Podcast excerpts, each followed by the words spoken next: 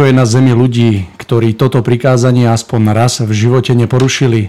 Áno, každý vie, že to, čo je vo vlastníctve iného človeka, nie je možné bez dovolenia brať. No toľko postranných, nepriamých ciest vedie k tomu, aby sa napokon podarilo získať aspoň časť majetku niekoho druhého. Je predsa také lákavé zosnovať plán, plány tak, aby nakoniec niečo z cudzieho majetku uviazlo v rukách toho, kto si to vyhliadol. Siedme prikázanie však hovorí proti okrádaniu iných. Hovorí všeobecne. Nie je tak prikázaním posudzovaný vlastný skutok, ale úmysel. Teraz sa obhliadní človeče, či aj ty nie si nakoniec zlodejom, či už z vlastnej vôle alebo z popudu ľudí, pre ktorých možno pracuješ. Poďme však ďalej. K vlastníctvu osoby nepatrí len hmotný majetok, ktorý spravuje, ale aj všetko to, čo nie je na prvý pohľad samo o sebe viditeľné. Patrí sem celé osobné vlastníctvo človeka, ako je povesť, postavenie, jeho vnútorné prežitia a ideály. Teraz znova preskúmaj, či sa aj v tomto môžeš bez strachu postaviť pred siedme prikázanie a prehlásiť, že si čistý, nevinný. Len sa raz obzrite naspäť. Kto odolal pokušeniam, keď za žiadnych okolností nemal vyzradiť vnútorné tajomstvá blížneho? Kto nikdy nedal niečo z osobného života priateľa, spolupracovníka, známeho k dispozícii iným ľuďom, často práve s úmyslom otriasť jeho dôverou, znížiť ho v očiach ostatných, alebo aspoň ako upozornenie či varovanie. To všetko je predsa tiež okrádaním. Prezrádzanie dôvernosti o druhom človeku bez jeho súhlasu je otras, otrasením hodnoty jeho osoby. Koľky na pohľad bezchybní a bezúhodní ľudia sú v tomto smere odrazu ťažkými vyníkmi, od najmenších detí až po starcov všetci dnes rúhavo prehliadajú varovanie 7. prikázania. Proti tomuto prikázaniu nie je nič platné ospravedlnenie, že sa na to dnes až tak úzko prso nepozerá. Že to predsa k životu na zemi patrí. Rovnako tvrdenia, že v oveľa väčšej miere ako jednotlivci porušujú toto prikázanie noviny a časopisy, sú naivnými výhovorkami, pretože práve títo široko pôsobiaci hlásatelia pracujú podľa záujmu svojich užívateľov, poslucháčov a čitateľov. Je teda zrejmé, že aj samotní príjemcovia správ sú zapletení do hustých vlákien osudu, ktorý na nich musí dopadnúť mocným úderom 7. prikázania. Áno, rovnako ako aj všetky ostatné prikázania Mojžišovho desatora obracia sa na človeka vždy jedine ako na samostatnú bytosť, ktorá si svojim myslením a konaním tká svoj vlastný životný osud. V múdro zariadenom diele stvorenia nič neostáva bez odmeny či odplaty. Ani to najmenšie neostane nezaznamenané a nakoniec sa aj ono vráti k svojmu pôvodcovi, pôvodcovi, ktorý ho uviedol do života. Dávajte si preto pozor, vy, ktorí to so sebou myslíte vážne a poctivo, aby ste v konečnom triedení na zemi neboli označení za opovrhnutia hodných lupičov a zlodejov, ktorí neváhali dennodenne prekračovať siedme prikázanie. Veľmi teplý, dá sa povedať, že už letný, krásny podvečer želám všetkým poslucháčom Rádia Bohemia. Srdečne vítam tých, ktorí sa práve usadili, urobili si pohodlie a rozhodli sa stráviť najbližšie minúty pri počúvaní 14. vydania relácie. Ešte sa to dá zachrániť. Dnešnú reláciu si opäť rozdelíme do dvoch častí, no a v tej prvej, tak ako som to už v úvode spomenul, si povieme niečo o 7. dobre mienenej rade, alebo ak chcete o 7. prikázaní, ktoré znie nepokradneš. No a v našom rozhovore spolu s Tomášom poodkrieme závoj a pozrieme sa práve na túto dobre mienenú radu z pohľadu hĺbších duchovných súvislostí, veriac, že ponúkneme nové výhľady, ktoré budú viesť aspoň k zamysleniu. No a v druhej časti našej relácie vám ponúkame 93. vydanie relácie Cesta v zostupu, kde som sa spolu s hosťom Milanom Šupom rozprával na tému vojny a terorizmus. Dnešnú reláciu budeme, alebo vy budete počuť zo záznamu, takže sa nebude k nám možné ani dovolať, ani domailovať, ale ak by ste mali nejaký podnet alebo otázku, môžete tak urobiť a napísať nám na mailovú adresu studioorava.seznam.cz Takže ešte raz studio orava.seznam.cz Budeme veľmi radi, keď aj na váš podnet by sme pripravili reláciu. Do budúcna. Takže to by bolo na úvod. Všetko už len v jeho závere doplním, že od mikrofónu sa vám bude prihovárať Mário Kováčik. Takže poďme do toho 7. dobre mienená rada. Nepokradneš. Tomáš, dobrý večer. Takže skúsme taký ľahký úvod. Prajem prenádherný podvečer Mário vám a taktiež všetkým našim poslucháčkám a poslucháčom naprieč celým Československom. Takže uh, tento rok podľa mňa sa prehúpol už do letných dní. Máme tu dneska za sebou, myslím si, že viac ako 30 stupňové teploty. Ale my sedíme v príjemnom štúdiu na Liptove, v chládku, takže cítime sa veľmi príjemne. No a ja verím, že aj náš rozhovor sa bude niesť tak ako vždy v takej príjemnej atmosfére a verím, že sa nám to všetko tak podarí a budeme sa tešiť. Takže Tomáš, skúsme sa do toho tak zľahka pustiť. Mm. Pozrime sa opäť na túto dobrú mienenú radu, prečo, prečo práve táto sa nachádza v desiatich dobre mienených rád. Opäť myslím, že by sme sa mohli tak vrátiť v čase späť a pozrieť sa na to práve z takého prežívania tých obyvateľov, pre ktorých boli tieto rady z hora prinesené. Takže keď budeme verní našej tradícii a sa vrátime o tých niekoľko tisíc rokov naspäť a predstavíme si kmeňové spoločenstvo ľudí, ktorí žijú v púšti alebo vo veľmi nehostinných podmienkách a kráčajú za tým ideálom nádhernej, zaslúbenej zeme, tak si môžeme predstaviť, s akými najrôznejšími ťažkosťami sa museli potýkať e, v rámci svojich medziludských vzťahov, v rámci spolužitia. No a vieme si predstaviť, aké napätie mohlo vyvolávať to, keď jeden druhému niečo odsudzil alebo jednoducho ukradol. Vyvolávalo to veľké napätie, spôsobovalo to, že rodina sa postavila proti rodine. No a nakoniec bol ohrozený aj samotný cieľ tej spoločnej cesty, ktorú Mojžiš viedol do tej spomínanej zeme zasľúbenej.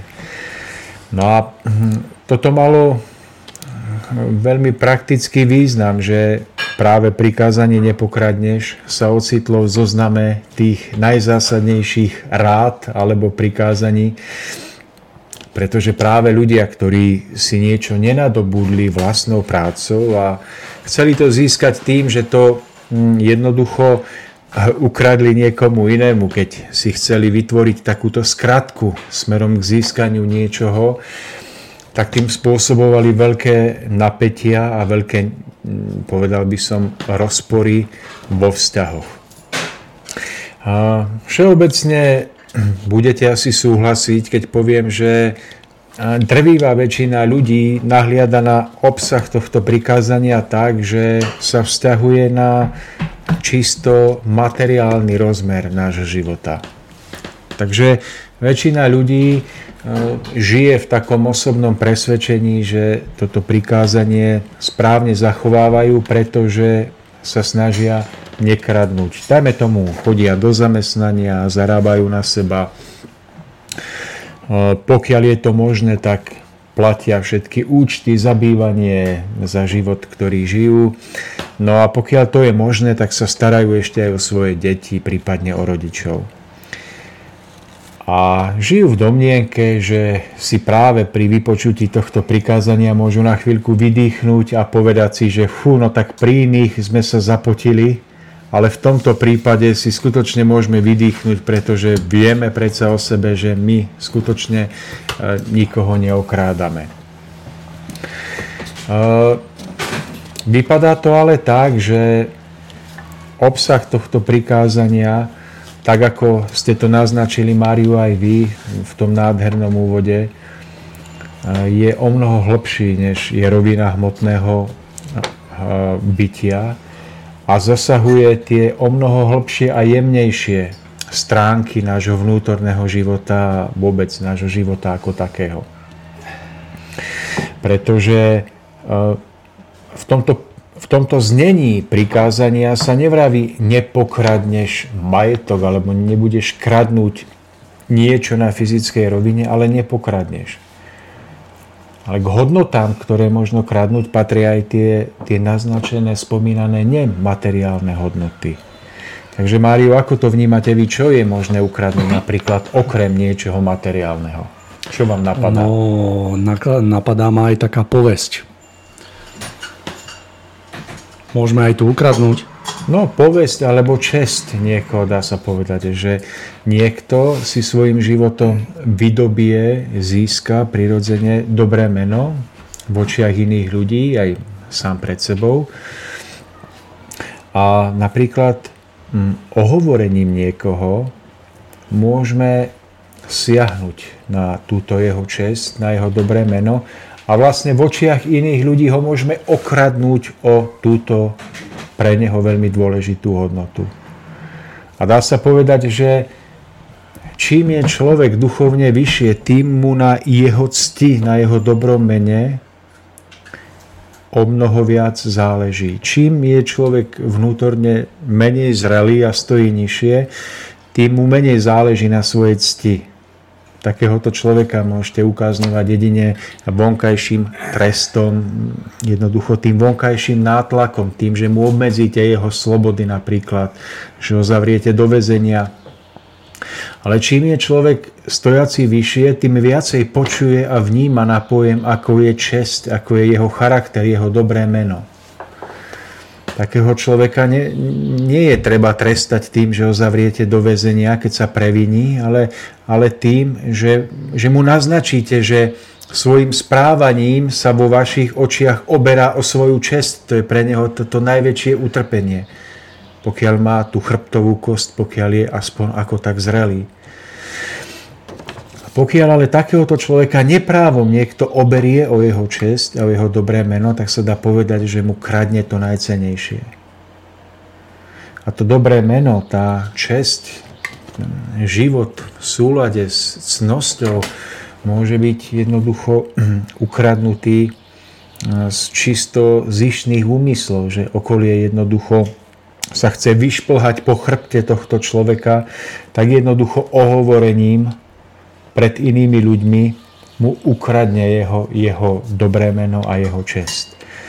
No a Mário, môžeme povedať celkom oprávnene, že táto rovina kradnutia cti a dobrého mena, ohováraním, osočovaním, jednoducho klamaním o inom človeku môže tohoto človeka zraniť o mnoho viac, ako keď niekto niekomu ukradne nejaký hmotný predmet. Pochopiteľne tá hmotná rovina je viditeľná, je možné ju postihnúť zákonmi o mnoho viac ako tú rovinu jemnejšiu, pretože okradnúť e, niekoho o jeho meno, to je veľmi jemný dej, ale má nesmierne zraniteľné účinky. A tak sa nazdávam, že keby sme sa my ľudia začali pozerať možno, že na svoj vlastný život z tohto uhla pohľadu, že, že či sme snať aj my svojim správaním niekde, niekedy neukradli túto nemateriálnu hodnotu cti a dobrého mena, čo len niekedy hm, veľavranným gestom alebo jednoducho mimikou tváre, ktorá dala viac tušiť, než, než sa dá povedať slovami, tak zistíme, že asi nie jeden z nás by v registri svojej minulosti, svojich záznamov, svojho správania našiel nejeden, nejeden prípad, kedy sme jednoducho okradli niekoho o to, o to najcenejšie, čo mal. Pamätám sa na mm, jeden taký krásny príbeh z môjho života, na ktorý pamätám dodnes. Uh, bol som ešte taký mladý chlapec a bol som svetkom, ako môj kamarát hrá tenis s mladou dievčinou. Ten kamarát bol starší o 10 rokov, ja som vôbec nevedel, o čo mu ide, keď ten tenis hrá s tou uh, našou spoločnou kamarátkou. No a nastala situácia, že ja som bol rozhodca No a on trafil loptičku tak, že, že on teda videl, že padla na čiaru a mal získať bod a ja som tvrdil, že padla za čiaru. No a vznikla taká veľká, ani nie hádka, ale taký akýsi rozkol medzi hráčom a rozhodcom a ja som tohoto dotyčného usvedčoval, že on sa míli a ja mám pravdu, lebo ja som to videl lepšie. Skončil ten zápas a tento, tento môj kamarát so mnou jednoducho prestal komunikovať. Ja som nechápal prečo, ako je to možné, že jednoducho sa stalo toto, toto nešťastie. Mne veľmi záležalo na dobrom vzťahu s týmto človekom, veľmi som si ho vážil, skladal krásne piesne. Jednoducho bol môj veľmi dobrý priateľ. A mňa nesmierne sklamalo, bolelo, že to krásne medzi nami sa jednoducho náhle vytratilo. A nevedel som prečo. No a po niekoľkých minútach dlhých minútach osobného rozhovoru s týmto kamarátom mojím mi povedal, čo ho na tom všetkom najviac zranilo. Že ja som ho chcel usvedčiť z toho, že on klame vo vzťahu k tomu, k tej dievčine. A že to sa dotklo jeho cti, pretože on by nikdy neklamal. To, že, že ja som trval na svojom a usvedčoval ho v tom, že že to vidím lepšie, spôsobilo, že on v jej očiach bol vlastne niečo ako klamár alebo, alebo jednoducho podvodník, niekto, kto koná nízko. Ja som v ten večer ležal doma v posteli a mal som, poznáte to Mário, hrču v krku z toho, ako sa mi tlačili slzy do očí a ako som naozaj ako malý chlapec plakal, v najväčšej ľútosti z toho, že som takéhoto svojho kamaráta, ktorého som si nesmierne vážil, takto nechtiac zranil, nejako mu ublížil. A tento zážitok sa do mňa vril tak veľmi hlboko, že aj keď ho dnes vidím, alebo aj keď prežívam úplne nejaké iné situácie životné, tak si spomínam na to, ako veľmi by som si prial nikomu neublížiť. Mário, hovorím o tom preto, že vlastne som o tom ani neplánoval hovoriť, ale, ale preto, že toto je ten prípad, kedy my niekedy nechtiac a niekedy chtiac okradneme niekoho jeho dobré meno, dajme tomu voči niekomu inému, voči ktorému chce tento dotyčný človek vyzerať naozaj ako, ako zodpovedný, čestný, opravdivý.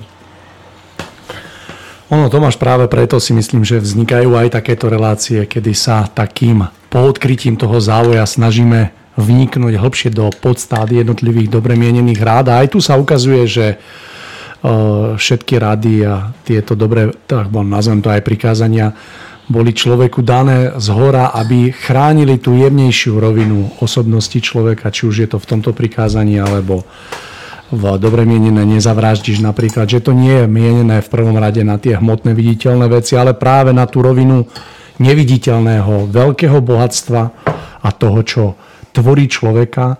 A tak ako ste v tomto príklade spomenuli, nie ste jediný.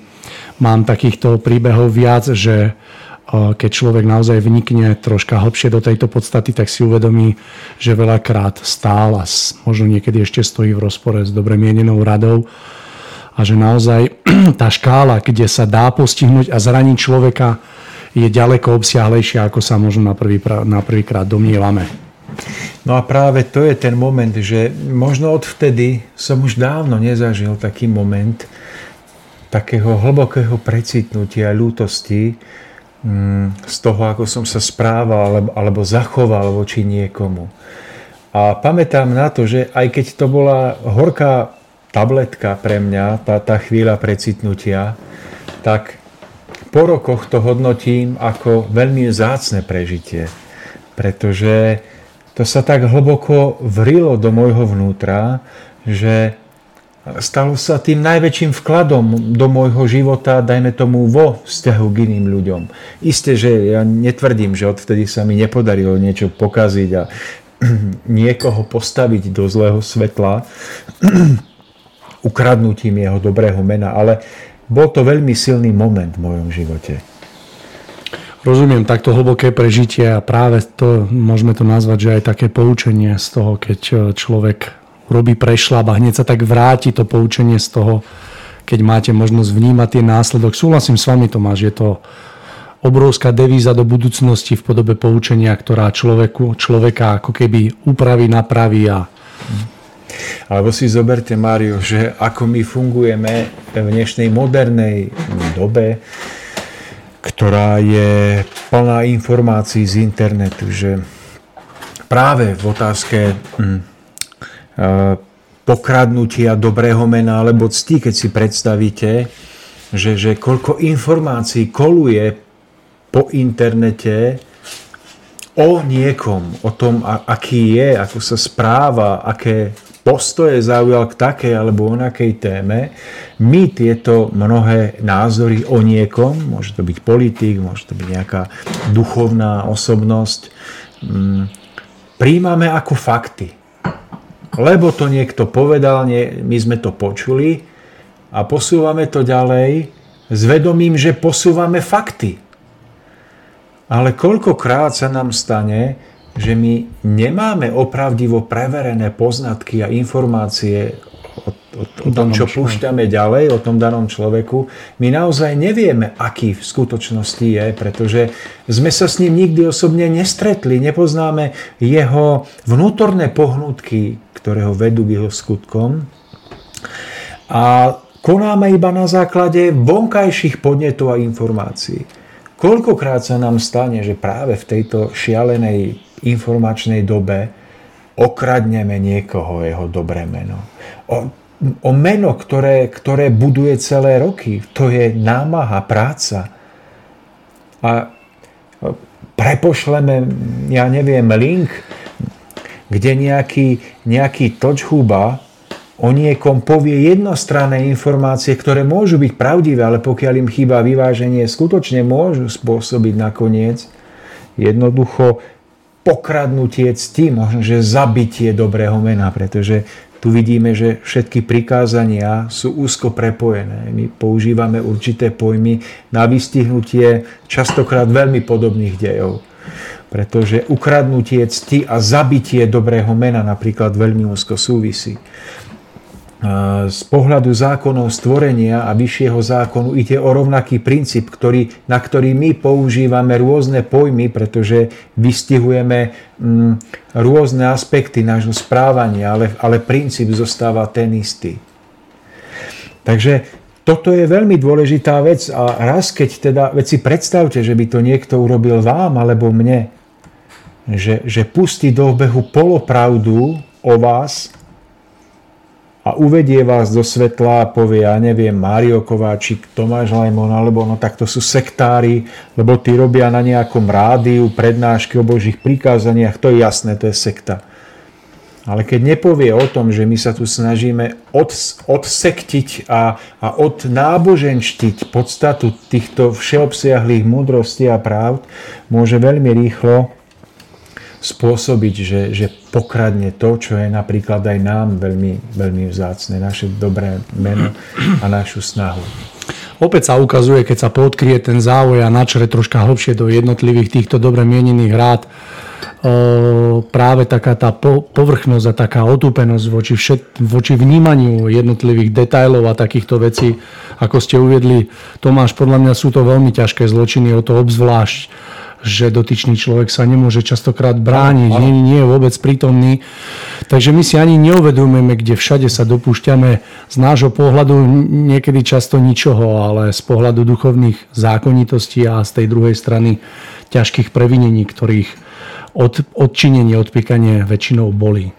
Ono to, to, nás to neboli, keď to robíme inému, ale boli to vtedy, keď čo len stotina toho, čo urobíme inému, sa začne týkať nás dotkne sa našej osoby, niekedy našej ješitnosti alebo niečoho a v tom okamihu prežívame, ako to asi prežíval ten niekto. Preto si myslím, že aj v otázke šírenia informácií o ľuďoch cez internet a vôbec šírenia informácií ako takých je, je nesmierne dôležité si uvedomiť, že každý pohľad na niekoho, na niečo je potrebné vyvažovať iným protipohľadom na niekoho alebo na niečo. Že my sme si zvykli napríklad, či už je to na osobnej rovine nášho života alebo v spoločenstvách, ktoré tvoríme, v spoločenstvách záujmových, priateľských, náboženských, obklopovať sa určitými názormi jedného typu, jedného uhla pohľadu. O ľuďoch, o hodnotách života, ale chýba nám schopnosť zaujímať sa o protipohľad, o to, prečo ten, kto má opačný názor, má tento názor. Prečo on si ho osvojil, čo ho viedlo k tomu, že si ho osvojil. A zistíme, že mnohokrát práve pohnútky, ktoré ho viedli k tomu, k tomu, že má ten opačný názor, sú pre nás mnohokrát inšpiratívne a môžu náš pohľad nesmierne vyvážiť a obohatiť. Ja len eh, som chcel Tomáš doplniť, že eh, mám také, dá sa povedať, obdobné prežitia a rovnakú skúsenosť práve s tým, že keď sa stretávam s reakciou niekoho na niekoho, presne v konkrétnom príklade, že sa niekto o niekom vyjadri, že je hlúpy, tak sa zvyknem opýtať, že prečo si to ten človek myslí a už v tejto odpovedi ehm, sa to tak vôbec nejaví. Hej. Ale stále viac a viac sa mi zdá, že určitá duchovná výška, duchovná zrelosť človeka je spojená s určitým princípom, ktorý je až zákonom vo vedomí tohto človeka, že si neosvojuje názory bez toho, aby sa nezaujímal o protinázor. To je tak nesmierne dôležité získať túto schopnosť, túto vlastnosť. Práve zaujímať sa o protinázor na vec, o ktorej som presvedčený, že je jedine tak, ako si myslím, že je. E, zoberte si príklad, opäť počítač, internet je tak inteligentne spravený, že vy keď sa začnete zaujímať o nejakú tému, tak on vám začne dohadzovať uh, presne to, čo vy tam hľadáte. On vám začne opakovať to, čo vy vyhľadávate, vie, že to chcete počuť a začne vás utvrdzovať v tom, že máte pravdu. Jednoducho, zdanlivo náhodne, aha, zase je to tu, zase mi to prišlo, no tak to už háda musia vedieť všetci, že je to tak. A samozrejme potom sa si vymieňame komunikáciu s, na, s ľuďmi, ktorí majú podobné názory, zhustuje sa táto komunikácia medzi nami. A, začíname sa utvrdzovať v tom, ako to je, ale nevieme, že spoločne žijeme jednoducho v určitej jednej forme názorovej, ktorá, ktorá nám pripadá byť o to pravdivejšia, o čo viacej ľudí sa nám do nej pritiahne ale nevidíme, že nejaký dôležitý protipohľad, ktorý by vyvážil náš celkový pohľad, už je v inej názorovej forme, ktorú nepripúšťame. A to je nesmierne dôležité poňať duchovnú zrelosť nie ako fanatizmus, nie ako zaslepený pohľad jedného uhla pohľadu, ale ako, ako potrebu vnímať danú vec z viacerých uhlov pohľadu. To je, to je jediná cesta k zrelosti a k múdrosti veľmi krásne vystihnutá podstata veci, ktorá je spojená s duchovnou zrelosťou daného jednotlivca, naozaj získať, ako ste opísali, schopnosť a takú snahu byť za každých okolností ako keby objektívne informovaný, keď to tak poviem, aby sme naozaj vždy zaujali ten do, do tej najväčšej miery, možnej miery objektívny pohľad na, či už na, na ľudí a z vlastných skúseností opäť, opäť poviem Tomáš, že keď sa človek naozaj takto úprimne ako keby zaujíma o širšie vysvetlenie jednotlivých tých názorov, tak naozaj veľakrát dôjdete do stavu, keď, keď máte možnosť veľmi zreteľne vnímať, že, že tie okolnosti a udalosti nie sú až tak zhodné s tým záverom, ktorý človek zastáva potom. Aspoň ja mám také skúsenosti, že že to keď, keď necháte priestor, aby človek o tom troška viacej porozprával a on to objasní, tak e, naozaj sa častokrát mi vidí daný záver spravený ako keby veľmi tvrdo že nezohľadňujú z jednotlivé okolnosti. Mario, ja by som možno, že povedal ešte príklad, aby, aby to, o čom vravíme, bolo ukotvené pochopiteľným príkladom, že e, takým, takým príkladom je napríklad osoba, Tomáša Garika Masaryka, prvého prezidenta Československa, že hlavne u nás na Slovensku sa traduje názor, že on sa stal človekom, ktorý, ktorý sa rozhodoval proti záujmom Slovenska. Že, že Eduard Beneš, ktorý bol jeho pokračovateľom, sa stal človekom, ktorý sa postaral o odstránenie Štefánika. No a v podstate všetko sa to zmelie do jedného nejakého názorového celku, nejakého až nenávistného prejavu, ktorý jednoznačne v očiach takto skratkovito jednajúcich a uvažujúcich ľudí povie áno, tak, tak e, Masaryk, Beneš, to boli vrahovia, toto proste, toto ani počuť nechceme o nich. No a jednoducho e, upevňuje sa forma nenávistí na základe nepochopenia a samozrejme potom aj osoba Masaryka utrpí. prezidenta Masaryka nesmierne utrpí. A to je krásny príklad toho, že, že kto potom pozná druhú stranu, číta hm, hist, o histórii alebo sa snaží dozvedieť e, o pohnutkách, ktoré napríklad viedli prezidenta Masaryka k tomu, že sa usiloval o vznik Československa, tak e, zistí, že všetko bolo inak musí poznať protipohľad, inak sa to nedozvie. No ak sa o to snaží, tak zistí, že tou, tou prapôvodnou pohnutkou bola obrovská snaha po oslobodení Československa ako celku, po nájdení vyššieho stupňa slobody a samostatnosti ľudí, pretože ten monarchický systém, ktorý predchádzal vzniku Československa, bol tak pre Čechov aj pre, ako aj pre Slovákov, ako aj pre iné národy, napríklad slovanské, nesmierne stiesňujúci, že to bola forma života, ktorá bola nesmierne bolesná. Takže musí poznať pohnutky, musí čítať spisy tohoto človeka, musí poznať názory historikov a zistiť, že všetko bolo inak a že, že tie skutočné pohnutky boli ušlachtile. Mm, a to, že napríklad nebolo možné hneď e,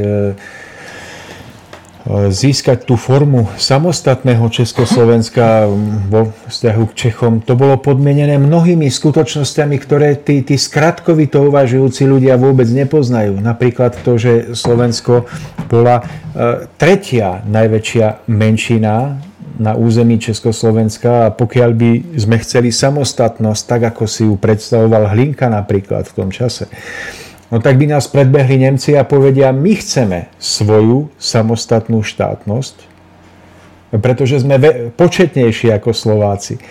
A tak náhle pochopíte, prečo prezident Masaryk sa usiloval o vznik Československa ako súštátia jedného celku a nebolo možné hneď od začiatku to nastaviť ako dva samostatné štáty.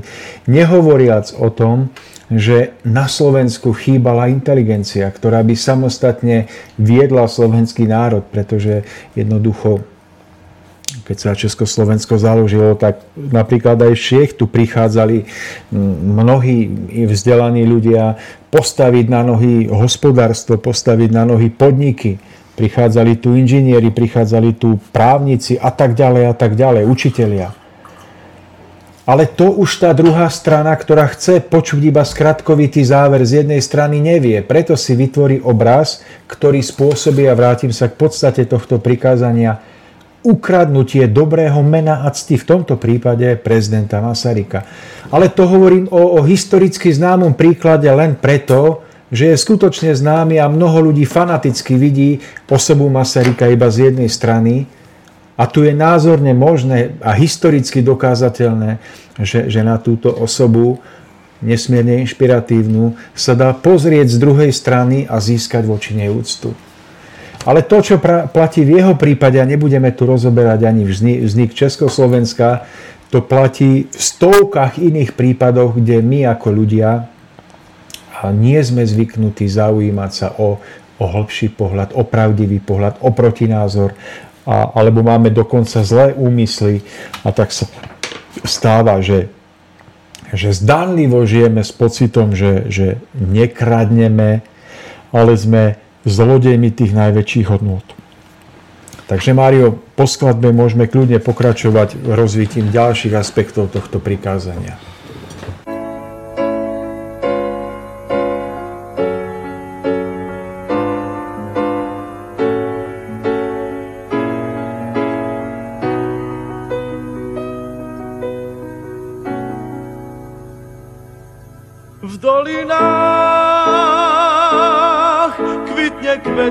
Lásku nám dáva, jeho jas tmavom ráne vždy svieti, ako prieždenie. V dolinách lesný med vonia viac ako tráva, na svahoch túlia sa ovčie stáda, v domoch pieseň znie. V dolinách človek sám svoju prírodu chráni, každý strom, každá lúka na stráni je náš vzácný liek. V dolinách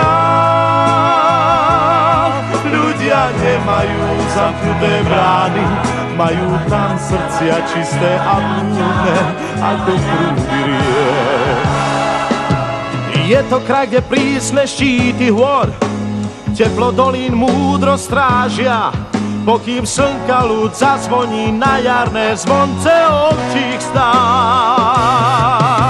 Je to kraj, kde ráno vstáva skôr, kde sa drevo z hory tížko zváža.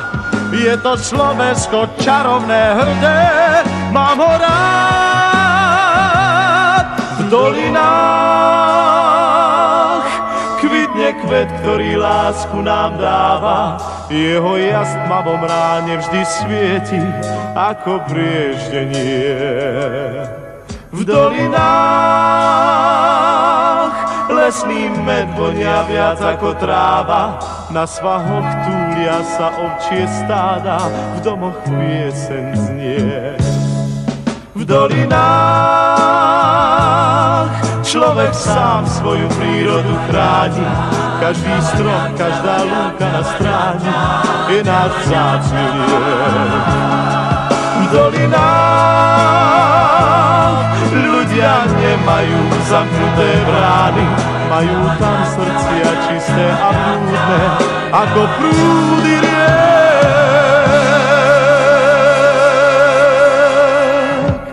Takže po krátkej skladbe sme späť. Ja len pripomeniem, že dnes sa spolu s Tomášom rozprávame o 7. dobre mienenej rade. Nepokradneš, no a budeme v tomto rozhovore pokračovať. Takže Tomáš, odovzdávam vám slovo. Mário, tak premýšľali ste ešte nad tým, že hm, ako by sa ten pojem pokradnúť mohol prejavovať ešte iným spôsobom, než, než pokradnutie dobrého mena napríklad? Čo, čo ešte by sa dalo ukradnúť? Uh, skúsme, skúsme takú otázočku, alebo nahliadnúť do toho takouto otázkou. Ľudia sa cítia byť napríklad okrádaní systémom, v ktorom žijú. Môžu si to zobrať naspäť násilím? No, tak uh, to je, Mario, zaujímavá otázka, ktorú vlastne si kladie mnoho ľudí, že, že či by teda cítia sa byť okradnutí na daniach, okrádaní na daniach, okradnutí zamestnávateľom. No takže, či majú právo to vykompenzovať tým, že tomu zamestnávateľovi jednoducho niečo ukradnú v tej, v tej e, v práci, do ktorej chodia. Alebo vôbec, že či človek má právo kradnúť v takom prípade, keď sa bavíme o krádeži opäť tých materiálnych vecí, pretože týmto sme sa akoby trochu vrátili k tej materiálnej rovine, že napríklad e, je človek e, v takej vypetej situácii, že príde nejaká živelná pohroma alebo niečo, ľudia teraz nemajú čo jesť, či majú právo vojsť do nejakého obchodu a vykradnúť ho, aby prežili. No, počul som rôzne názory na to, čo ste počul, Tomáš? To by ma zaujímalo.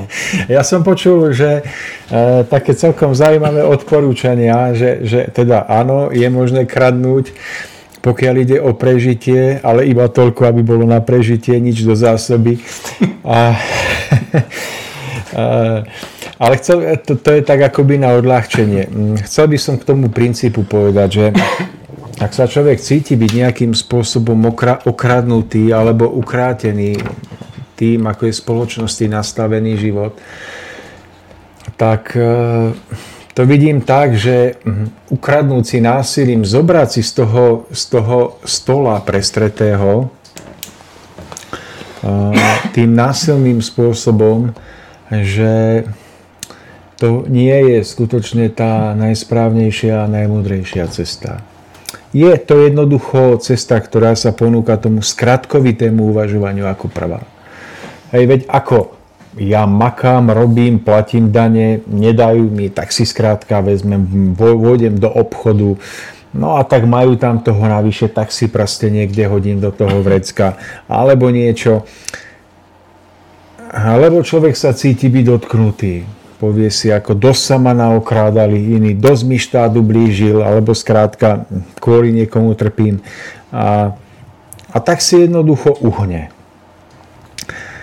A keď budete počúvať ľudí, ktorí sa, vyjadrujú k tejto téme, tak zistíte, že týchto ľudí spája niečo spoločné. A to, čo ich spája, je zároveň to, čo ich aj rozdeľuje. To je vlastne, že nepozerajú na to okom ducha, okom, okom zrelého ducha. Takže potom sa im stáva, že mm, sa dostávajú do rôznych problémov v živote. Mm, samozrejme, môže to končiť revolúciami na námestiach, kde si násilím mm, proste vyžiadajú hlavy niektorých tých politických vodcov, aby nastolili nový systém, ktorý bude spravodlivý voči ním. Ale zase iba prežívajú vojny, počasie a napätie a, a nikdy nežijú v skutočnej harmónii.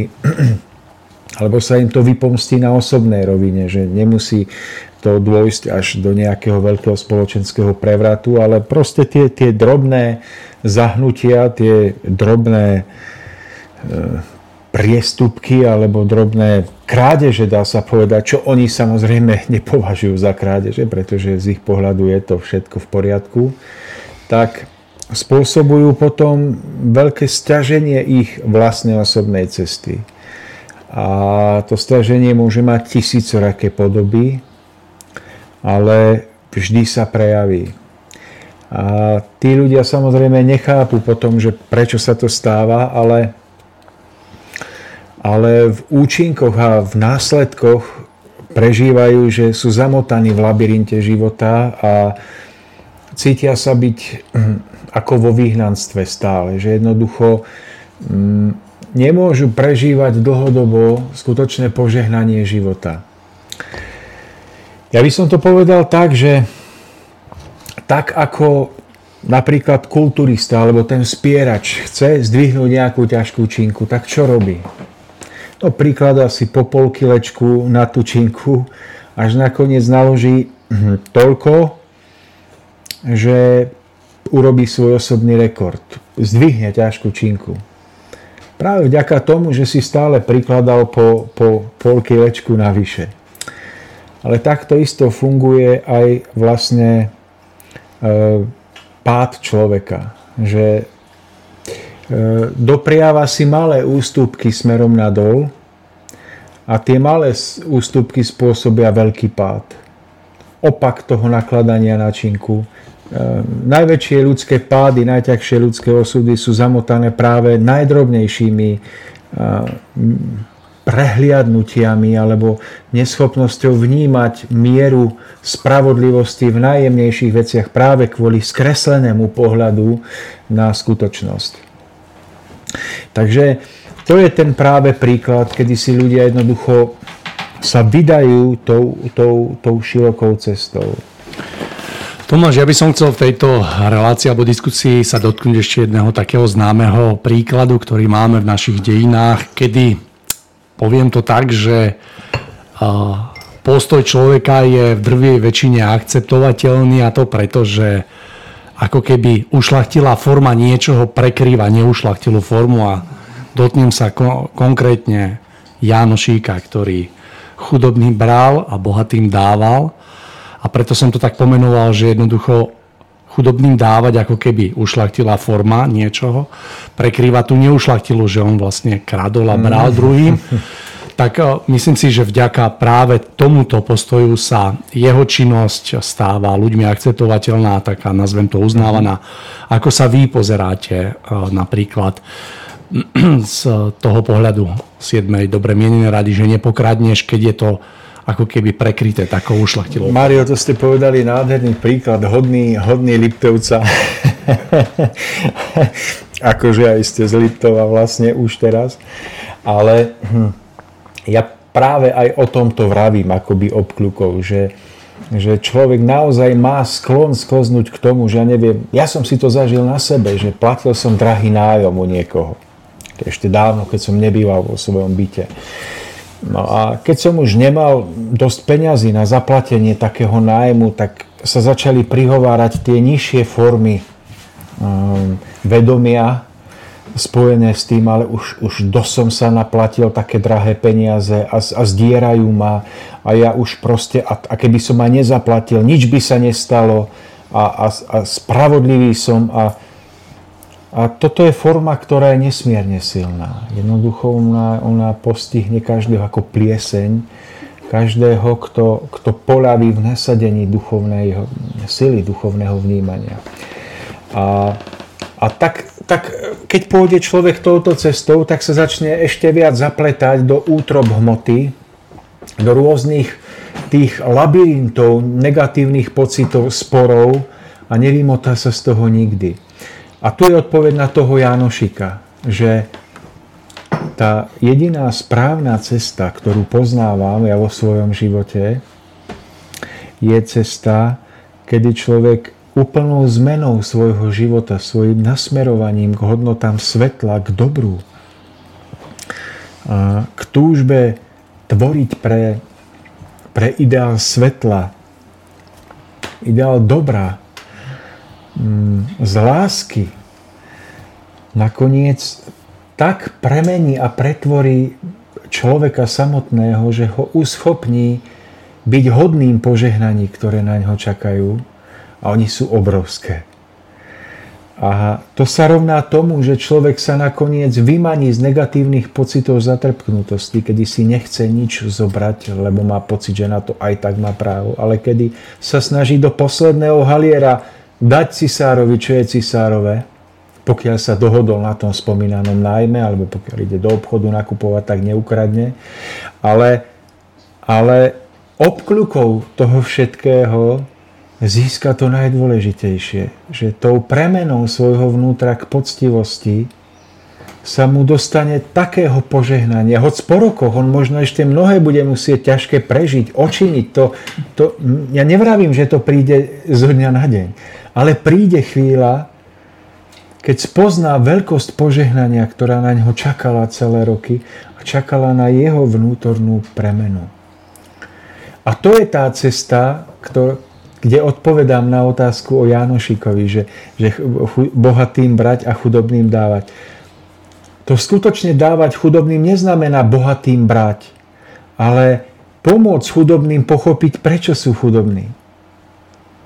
To je to dávanie chudobným. To nie je to, že jednému vezmete a druhému dáte. Pretože, vidíte sa, keby ste zobrali všetko bohatstvo najbohatších a dali ho najchudobnejším, tak ne, ne, jednoducho ne, nezastavíte chudobu na svete. Pretože ten, kto je chudobný, bude bohatý iba chvíľku. On sa rozmnoží a bude ich zase len toľko, že im bude málo. Pretože oni ne, neinvestujú bohatstvo do, do vzdelania, neinvestujú ho do, do svojho rozvoja, iba sa o to viac rozmnožia a po chvíľke budú mať o to väčšiu chudobu. Takže, takže tam je problém v nich samotných. Ak chápete, to je jednoducho taká aj ekonomická záležitosť, že nie je možné zmeniť chudobu tým, že budete e, do deravého vreca stále nasypať peniaze alebo sypať tam múku. Lebo ten chudobný, tak dneska ich je 5 a dáte mu tých 5 ďalších vriec obilia, tak on nezúročí to bohatstvo na to, aby, aby narástol, ale iba 5 krát viac sa rozmnoží a bude 5 krát viac hladnejších za chvíľu. Čiže to nie je o tom, aby ten Jánošik okrádal bohatých a dával chudobným, ale tá podstata je v tom, aby tí chudobní sa stali hodnými požehnania. A vtedy mm, jednoducho, to je jednoducho veľká otázka, veľká téma, že, že oni náhle potom sami začnú byť bohatí. Ale nie iba preto, že im dáte bohatstvo, ale preto, že sa zmení niečo v ich vnútri. Ono to je presne eh, vyjadrené aj v prežívania eh, jednotlivých následkov za všetky naše príčiny, ktoré my zadáme do stvorenia a myslím si, že rovnako ako aj v iných prípadoch, ani tu sa človek neocitá omylom a náhodne v istých situáciách, ktoré majú, presne ako ste to vystihol Tomáš, preveriť to vnútro človeka, Hej, a vlastne keď človek to dokáže pretvoriť a obstojí v takýchto skúškach, tak to, čo získava, je tá poctivosť, na ktorú potom prichádza jednotlivé požehnanie do života toho človeka.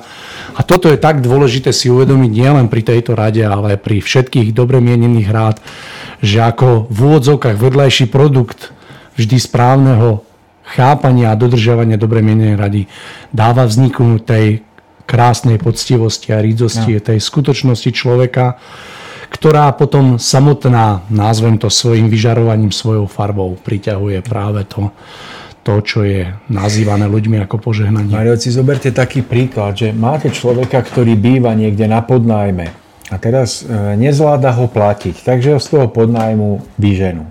Odchádza s dlžobou a niekde sa uchytí, niekde zase býva, alebo neviem, kúpi si možno nakoniec svoj byt alebo dom, ale zostáva mu tá dlžoba, ktorú nezaplatil.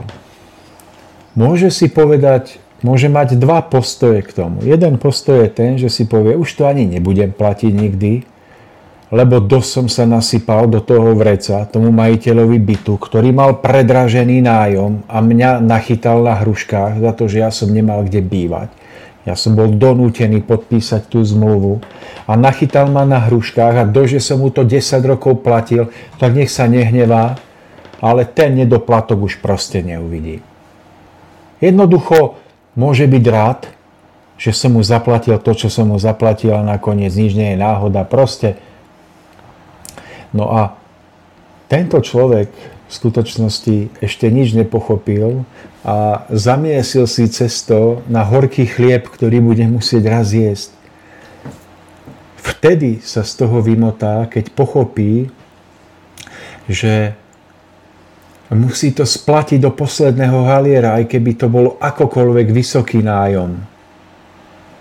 Pretože z nejakých dôvodov sa tam dostal a jedine najčestnejším prístupom alebo aspoň maximálnou snahou o vysporiadanie toho dlhu voči majiteľovi bytu, môže preukázať skutočnú premenu. A ovocím za to bude, že už možno nikdy nebude musieť platiť tak predražené e, splátky za nejaké bývanie a podobne. Ale musí pochopiť tú podstatu toho všetkého a musí byť ochotný dopiť ten pohár trpkosti dokonca, pretože z nejakých dôvodov si ho pripravil a musí ho dopiť. A mnohé hovorím teraz aj zo svojich prežití, zo svojho života, zo svojej minulosti, pretože nemal som ľahký život v tomto smere. A dnes smiem prežívať mnohé veľké požehnanie, ktoré mi život prináša. A viem, že som mnohé pochopil na svojich prežitiach a vďaka svojej manželke, pretože nebyť nej a jej pohľadom a tomu, že veľakrát mi ponúkne pohľad, na ktorý by som sa nezmohol v zaslepení no, s pocitom hnevu alebo tak, tak mnohé z toho, čo dnes smieme prežívať ako požehnanie, nemáme. Tak preto by som v tejto otázke kradnutia a nepokradnutia toto chcel zvýrazniť, lebo si uvedomujem, že my ľudia sklzávame k tomu, že nechápeme tú podstatu toho, ako sa vyviazať z osídiel hmoty. Ale môžeme to pochopiť po tejto relácii všetci a môže táto relácia pomôcť k tomu, aby sme to dokázali. Tak ja verím, že to tak bude, pretože naozaj toho, čo sa máme učiť, je stále veľmi veľa a myslím si, že aj takýmto spôsobom to máš v takýchto rozhovoroch pre nás a pre všetkých poslucháčov je vlastne príležitosťou, ako vnikať do toho čoraz hlbšie a hlbšie, pretože ja si myslím, že toho nikdy nebude dosť. Mário, keď tak vidím na hodinkách, ako nám ubýva času a mám pocit, že ešte sme nič nepovedali. A aj mi je ľúto, lebo sa nám tu tak dobre sedí. Ale tak rád by som ešte dve veci len tak v krátkosti zvýraznil, lebo máme v štúdiu vlastne hostia, ktorý má pripravené otázky nejaké, aby aj na ňo vyšlo. Tak, tak v dnešnej dobe je možné ukradnúť napríklad ešte to, čo sme nespomenuli, napríklad vnútorný pokoj niekoho. E, dnešná doba je plná jednoducho strachov. Mm, a tí strachy prichádzajú čiastočne z objektívnych príčin a čiastočne vystupňované chorobným, chorobnou fantáziou a chorobnou psychikou ľudí. A tie strachy sú podmienené napríklad tým, že poznám jedného človeka, ktorý, ktorý, ktorý už prežíva tretiu svetovú vojnu v plnom prúde. Tam už lietajú kaťuše, a keby kaťuše, tam sa už jadrové e, nukleárne zbranie používajú. A keď sa tento človek s niekým stretne, a tak v tej túžbe pomôcť, e, každého obdaruje tým dielom poznania a varovania. A je to také, že no človek, keď to nechá na seba pôsobiť 20 minút, pol hodinu, tak, tak má chuť dať výpoveď z práce a skočiť z balkóna. Pretože jednoducho si predstaví, že žije v proste Armagedon, kde už v podstate žije iba na to, aby každú chvíľu zahynul. No a aj keď sú reálne hrozby spojené s prírodným dianím, s rôznymi erupciami na mesiaci, s vojnovými hrozbami a tak ďalej a tak ďalej, tak si myslím, že aj o týchto veciach treba hovoriť veľmi citlivo a každá tá téma na, na tieto témy by mala byť vedená tak, aby zbytočne ne, nevytvárala strach, pretože aj o týchto veciach sa má hovoriť vždy s výhľadom, ktorý má presahovať hranice strachu a mal by vždy ponúkať nejaký výhľad k ďalšiemu vývoju a mal by byť apelom k vnútornej premene ľudí, nie k samočinnému, nezmyselnému vyvolávaniu strachu. A tak sa mi zdá, že hromada spasiteľov, ktorí vlastne cez internet e, sa snažia spasiť svet, preposielajú alebo šíria informácie založené iba na vlne strachu a zabíjajú vnútorný pokoj, ktorý je určitou hodnotou vo vedomí človeka. A tak sa nazdávam, že nezvládnutým umením dneška, dnešných ľudí, nás, hovoriť o vážnych veciach, ktoré sú pripravené pre nás z hľadiska spoločenského, ekonomického, hospodárskeho, prírodného, čo veľké premeny nás zrejme čakajú.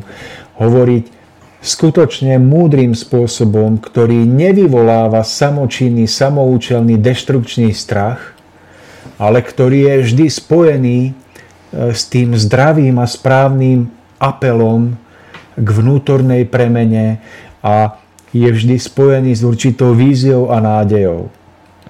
Pretože ľudí, ktorí takto už začínajú prežívať tretiu svetovú vojnu alebo strach z toho pomyselného posledného súdu, už spôsobuje ľuďom také harašenie, že miesto toho, aby sa pribrali k najvyššej radosnej tvorivosti, vnútornému pokoju, ktorý by mohol zachrániť svet, alebo mu veľmi dopomôhol k tomu, aby sa zachránilo, čo sa dá, tak sa kúpu v bahništi strachov a rôznych myšlienkových foriem konca, ktorého sú sami súčasťou.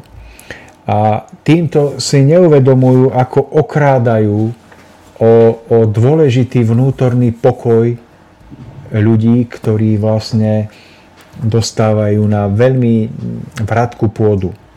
Čiže hovorím ešte raz, treba o veciach hovoriť, treba o nich hovoriť, ale múdro a treba o nich hovoriť vždy s výhľadom ďalšieho vývoja a ďalšej nádeje. Pokiaľ toto niekto nerobí a nedokáže, tak, tak by som mu vypol internet a počítač a zavral tam niekde e, tie dvere v dome alebo v bytovke. No a tá tretia vec, o ktorej by som rád ešte povedal, že čo sa týka krádeže, a to je nesmierne významná vec, to sú krádeže technológií, napríklad vedeckých výmožeností.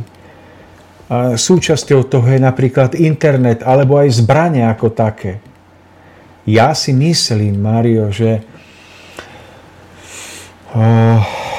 určité hodnoty a niektoré vedecké výdobytky nemali byť sprístupnené drvivej väčšine ľudstva, pretože ľudstvo na to nedozrelo. A to sa týka zbraní a týka sa to napríklad aj internetu a mnohých jednoducho hm, vymoženosti tejto doby, pretože ľudstvo nedozrelo na mnohé technológie, ktoré dnes začínajú pôsobiť zničujúcim spôsobom a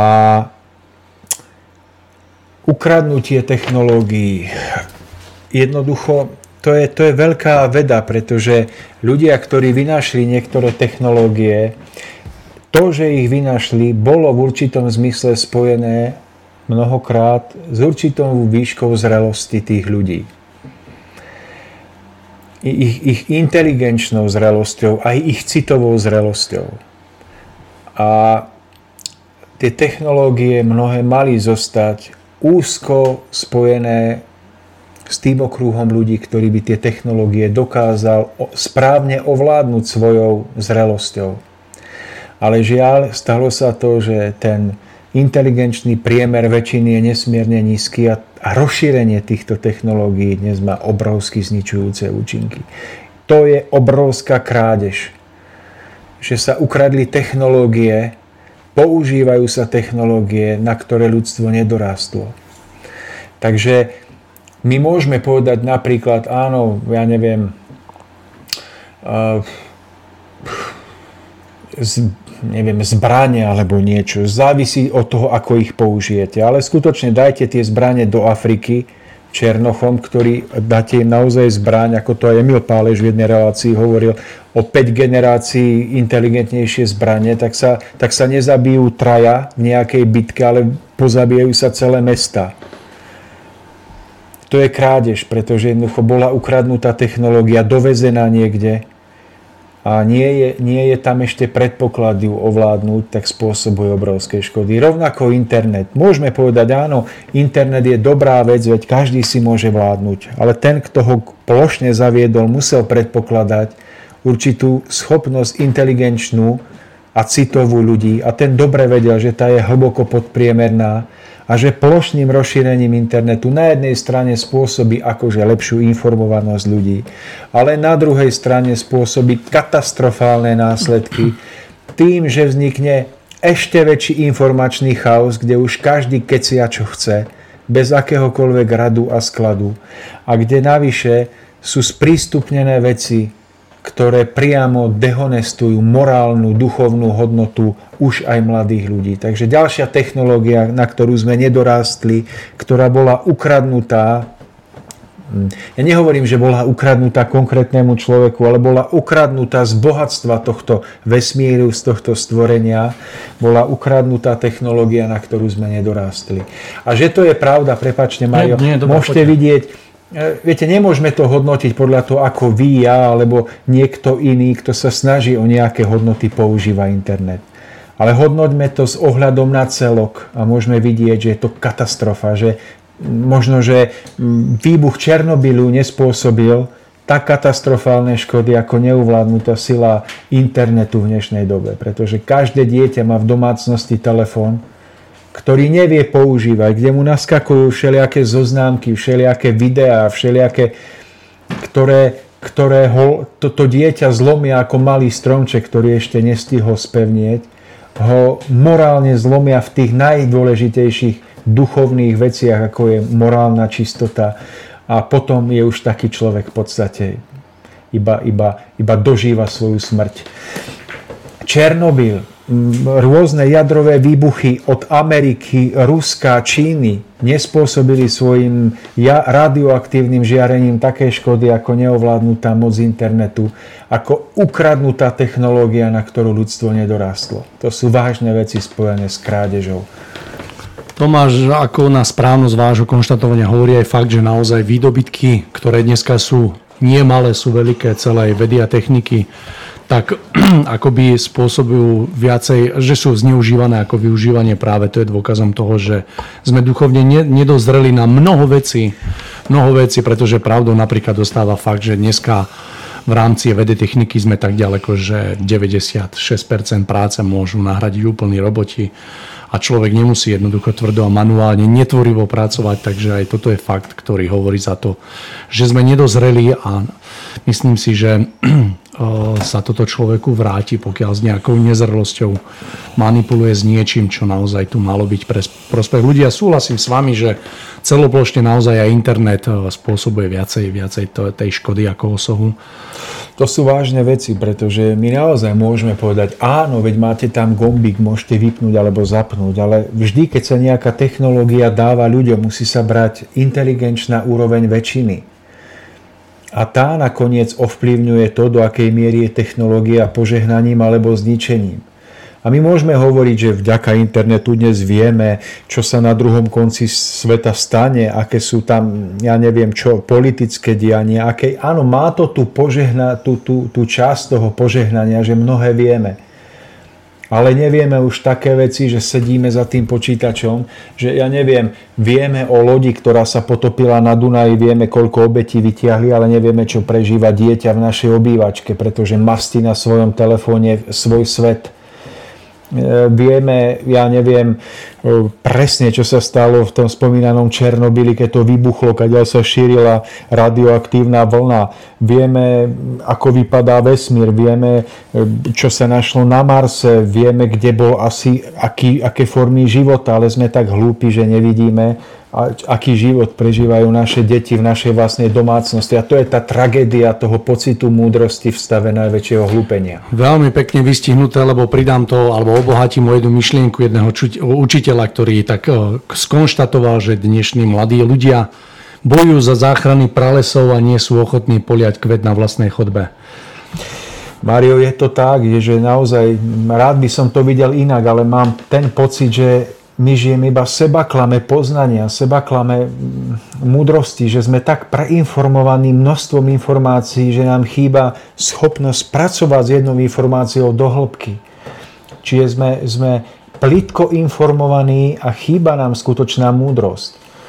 Čiže to je to nezvládnutie technológie. To je ako keď ukradnete technológiu, ukradnete výdobytok niečoho, čo by v budúcnosti pre určitú skupinu mohlo byť požehnaním, ale čo v plošnom rozšírení spôsobuje katastrofu.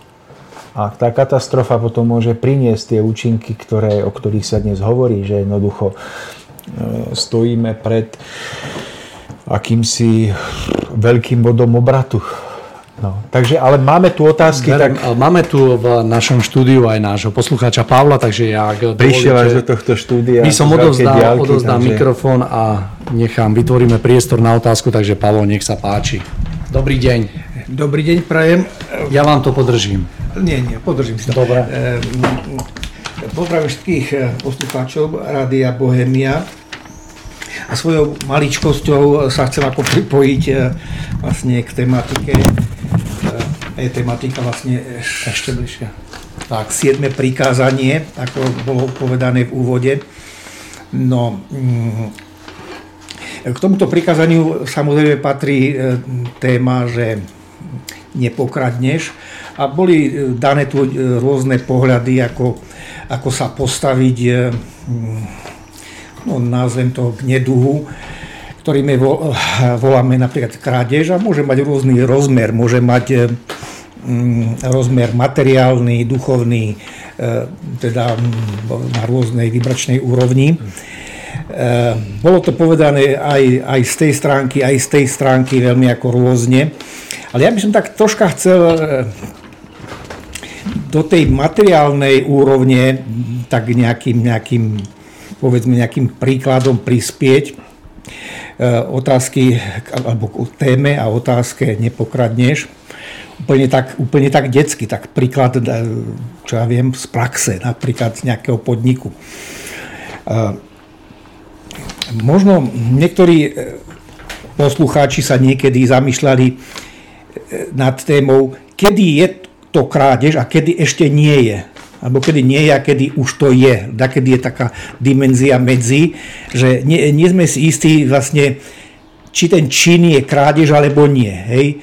A potom ako ďalej s tým eh, zákonom spätného účinku. Vlastne ak to krádež je, tak potom to postihne, ak to nie je, tak samozrejme nič sa nedeje. Ja poviem takýto príklad. Kedy si som eh, robil v podniku, to bol veľký podnik, eh, bol to hutnický podnik a robilo sa tam e, proste s kovom a tak ďalej. No a bolo to dosť dobre materiálne zabezpečené, lebo tam bolo veľa profilov, veľa rúriek, e, jakloviny, proste to bol, to bol taký želez, železiarský podnik, bolo všetkého dosť. A mm, a keď sa spomeniem tak na tú ďalšiu dobu, to ešte keď začínalo Slovensko po 93. roku, tak e, vtedy sa ešte vlastne e, televízia sa nejak tak rozbiehala, že boli ešte antény na strechách na prvý a druhý program. No a tí pracovníci, ktorí tam boli, aj tí vedľajších prevádzkach si robili antény, lebo tedy to tak e, sa vyžadovalo, že kúpiť si, no, tedy sa to aj dosť ťažko kúpilo anténu, tak sme si tie antény vyrábali v závode.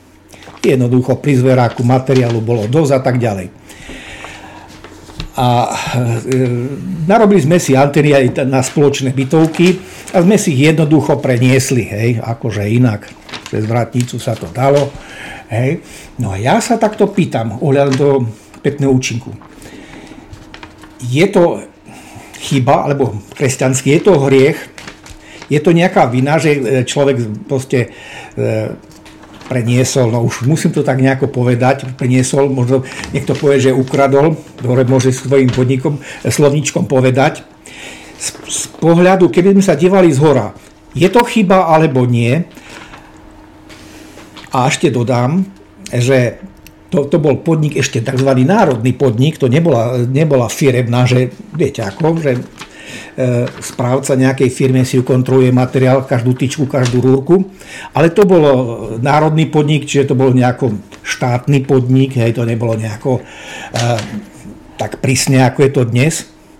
Takže otázka by znela, že je to chyba alebo nie je chyba, keď si ten človek vypomohol, zariadil si to, to už jedno akým spôsobom, hej, a tie antény, e, e, sa to robilo samozrejme, nevrajím, že nejakú veľkom, ale robilo sa to a prenieslo sa to. Je to krádež, alebo to nie je krádež? Čo s tým? Takže toľko otázka z praxe. Pavle, ja by som sa rovno aj opýtal, ak dovolíte, ako vy máte odpoveď, pretože mňa by veľmi zaujímalo, ako ste to vy vyriešili vo svojom vnútri, e, že, že či to je alebo nie je krádež. No dobre, to e, pozera... troška dohodli, že budem až potom reagovať. No, nie, nie, dohodli, mňa by no, dobre. zaujímal váš názor, pretože to by ma zaujímalo, že ako to, akú máte anténu na, na, na no, to, to už je veľa rokov. Hej opakujem, vtedy bol materiál dosť, hej. To bolo ako, no tak aký je teda váš pohľad, Pavel? Teraz. Aký je váš pohľad? No, a, že aký je pohľad? Ja to takto poviem. Z tohto titulu, že sa dívam z prítomného času vlastne teraz na minulosť, nebral by som to nejako tragicky, lebo nie, e, e, nemám to ja teraz riešiť. Na to sú samočinné prírodné deje, ktoré vlastne sa postarajú o to, či to vlastne ten, či to chyba alebo vina je. A ak, ak, ak je, a je to samočinný proces, a hovorím to preto, lebo naši nábožensky založení ľudia si myslia, že e, ten hore, ten najvyšší to sleduje a potom mu dá bod alebo mu nedá bod červený, hej. No ja hovorím, že to samočinný dej, hej, a ja nemám sa vlastne čo starať, ako sa to vlastne vráti. Ak to bola chyba, tak ma to stretne, postretne, ale samozrejme rozdelené na iné drobné a v inom čase a priestore. Takže ja to beriem, eh, že to nebol nejaký zlý úmysel. A rozdiel je, keď je, povedzme, už som spomenul ten podnik, materiálu dosť, eh, teda je, je to voľne, teda proste sa to povaluje v jednom kúte, v druhom kúte a potom, alebo je to podnik, kde sa eh, šetrí každou skrutkou. Takže vlastne je to ešte rozdiel z podniku na podnik. Tak odpoveď znie, že Mohli by sme urobiť Hej, o tom Pavol, je nejakú odpoveď je tá, že to nie je moja starosť, ale to je samočinné zákony sa postarajú, ako sa deje vyvinú. No to je moja odpoveď. My by sme mohli urobiť tabuľku um, uh, miery morálneho previnenia podľa uh, ekonomickej sily podniku, v ktorom sa kradne.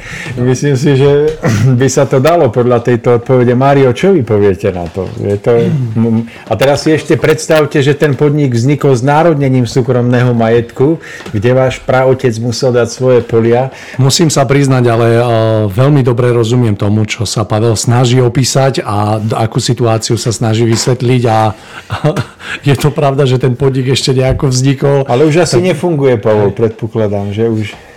Národné fung- Nie, ten- ten- ten konkrét- SRO, Áno, áno. aby bolo jasné. Uh, Počul som veľa ľudí sa takto obhájiť, že vlastne z môjho pohľadu sa človek dopúšťal previnenia voči tejto dobre mienenej rade, teda že pokradol. Ale napríklad mám aj skúsenosti, že človeka, keď nikto nevidel, tak skrátka jednoducho sa to nedopustil. To boli veľmi úsmevné príhody, pretože zažil som ich obrovské množstvo, keď, keď naozaj niekto zobral, čo no, to nikomu nechýba, hej, tak je to proste OK. Takže skúsme taký všeobecný, všeobecný taký pohľad na práve túto, lebo je veľmi zaujímavá táto okolnosť, Áno, ktorá áno, tu to je. A... To je, to, je- to je, no, vraví sa, že keby ľudia vrátili to, čo z tých štátnych podnikov pred 89. zobrali, tak tu vznikne nové hospodárstvo. Či už to bolo v rôznych mesozávodoch, alebo v rôznych eh, OTF-kách, Teslách, ako bola u nás v Nižnej na Orave, tam sa vyrábali televízory, tak si myslím, že keby každý vrátil ten ukradnutý kus, tak eh, ten podnik možno na novo otvoriť.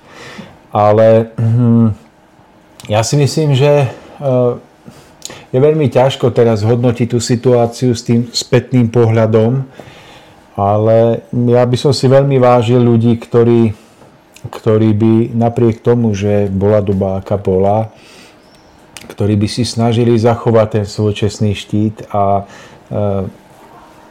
budovali by z toho, na čo si vtedy zarobili, pretože viem, že aj takí ľudia v tej dobe žili a myslím si, že by som si ich vážil viac ako ľudí, ktorí si zobrali a jednoducho skladali tie televízory doma alebo si montovali antény doma.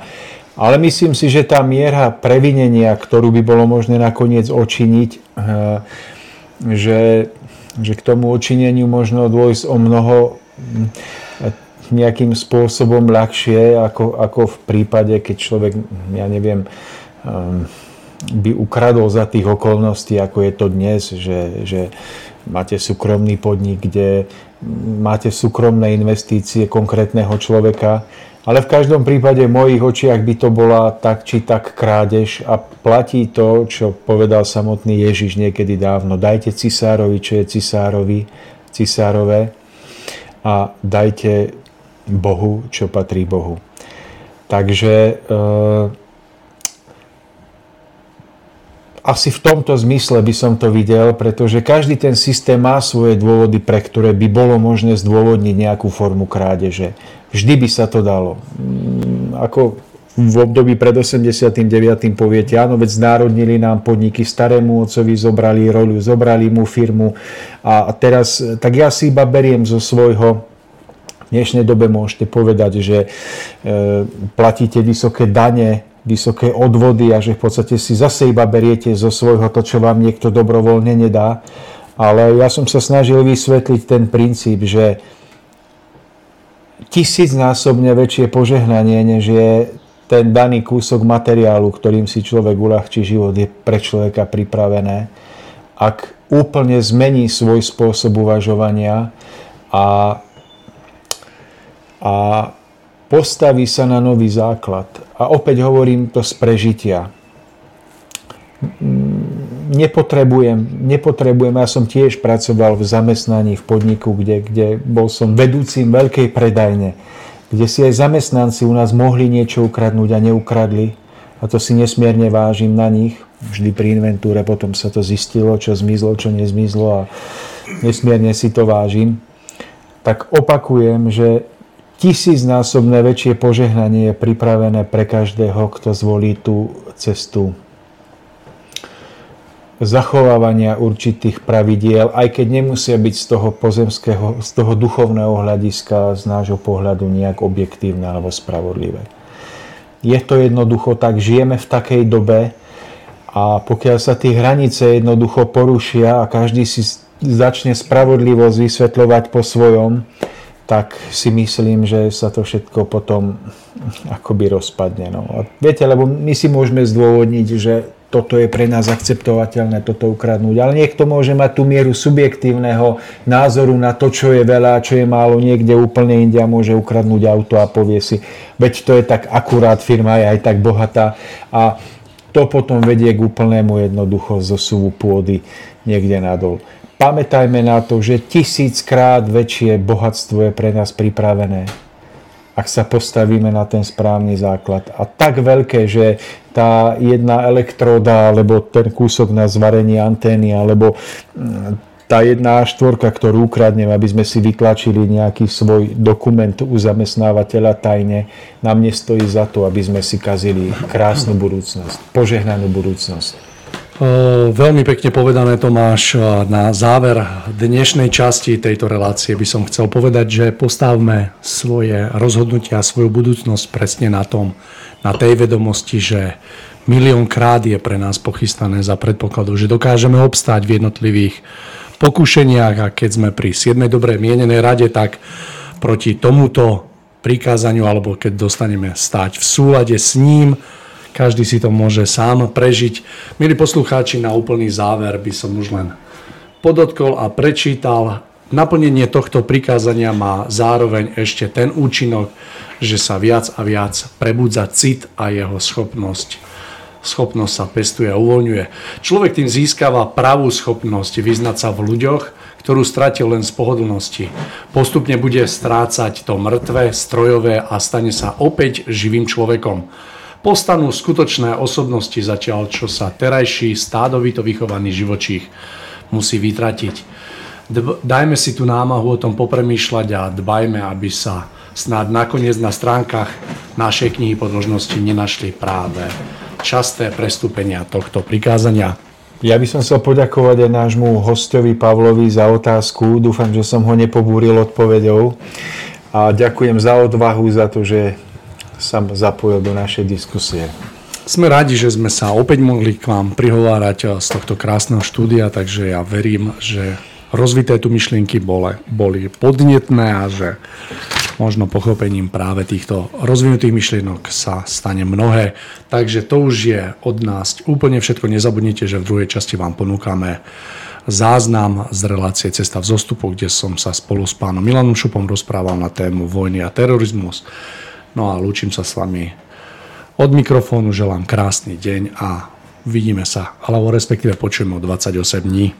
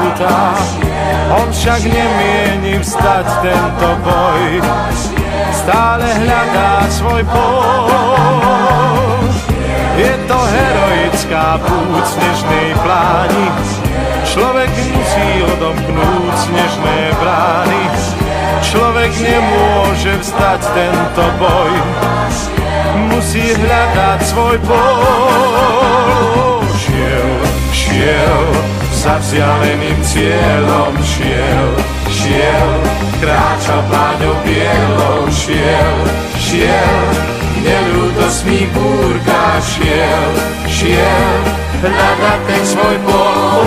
Šiel, šiel, zemia mena dával, šiel, šiel, neviedla ho sláva, šiel, šiel, zvolil si svoj údel, šiel, šiel, hľadať ten svoj pol. Sneh ti bičom šlahá tvár, pláne krutá. Mráz ti skúša dať svoj dar, pevné putá. Ty však nemôžeš vstať tento boj, musíš hľadať svoj bol. Sám, sám, za vzdialeným cieľom, sám, sám, kráčaj pláňou bielou, sám, sám, v nelútostných búrkach sám,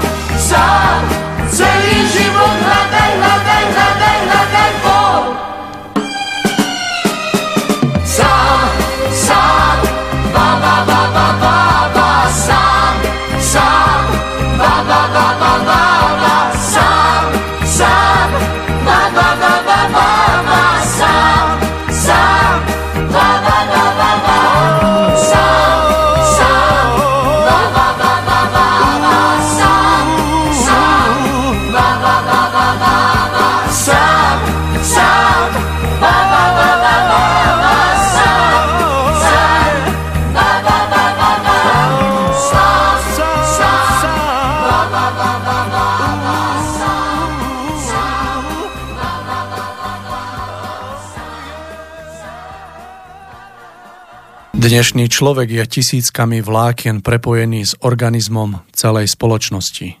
Časom sa na nej stáva, stávame systéme stále, časom sa na jej systéme stal úplne závislým.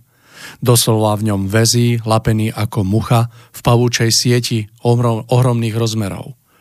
Táto sieť je však preňho na podiv prevažne príjemná a pohodlná. Avšak len dovtedy, kým sám nepocíti túžbu vnútorne sa prebudiť a hľadať pravý zmysel svojho života na zemi. Tu vlákna, ktorým je obmotaný a obotkaný, ukážu svoju pevnosť a lepkavosť tým najbezohľadnejším spôsobom. Neprehľadná sieť paragrafov a povinností, spoločenské zvyklosti a väzby, ekonomická závislosť, do toho všetko sa človek zamotáva – ako železné reťaze to však intenzívne pocíti až vtedy, keď začne hľadať cestu nad hranice nastavené súčasným spoločenským systémom v snahe naplniť túžbu po vlastnom rozlete, túžbu konečne začať žiť jednoducho a čisto, nezapájať sa do celospoločenského ničenia životného prostredia, vymaniť sa z morálneho úpadku, teda žiť v súlade so zákonmi stvorenia, ktoré prirodzene stoja v duchovné, z duchovného i morálneho hľadiska nad zákonmi pozemskými. Tak sa už mnohý pokusil vydať týmto smerom, aby bol v zápäti strhnutý nepreknutelnou vrstvou materializmu, ktorá dnes obklopuje takmer každé počínanie ľudí. Obchod, zábava, školstvo, veda, kultúra, spoločenské vzťahy, to všetko je hlboko poznačené úzko materiálnym pohľadom človeka na život. Čo leží nad hranicou tohto hmatateľného sveta, dnešná spoločnosť neuznáva.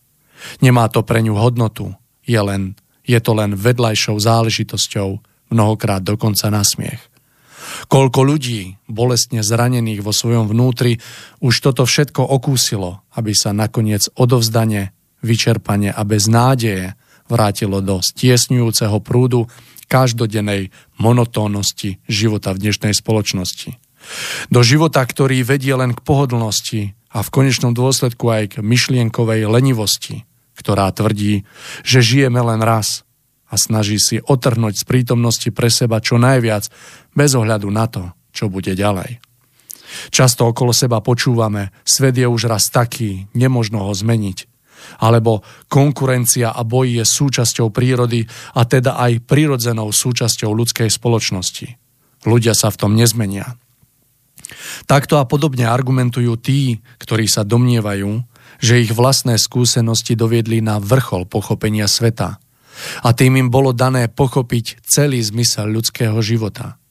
Zároveň sa domnievajú, že sami už z lepkavej paučiny spoločnosti vyviazli – A to tým, že pochopili princípy, ktorých pomocou je usporiadaná. To je však veľký omyl.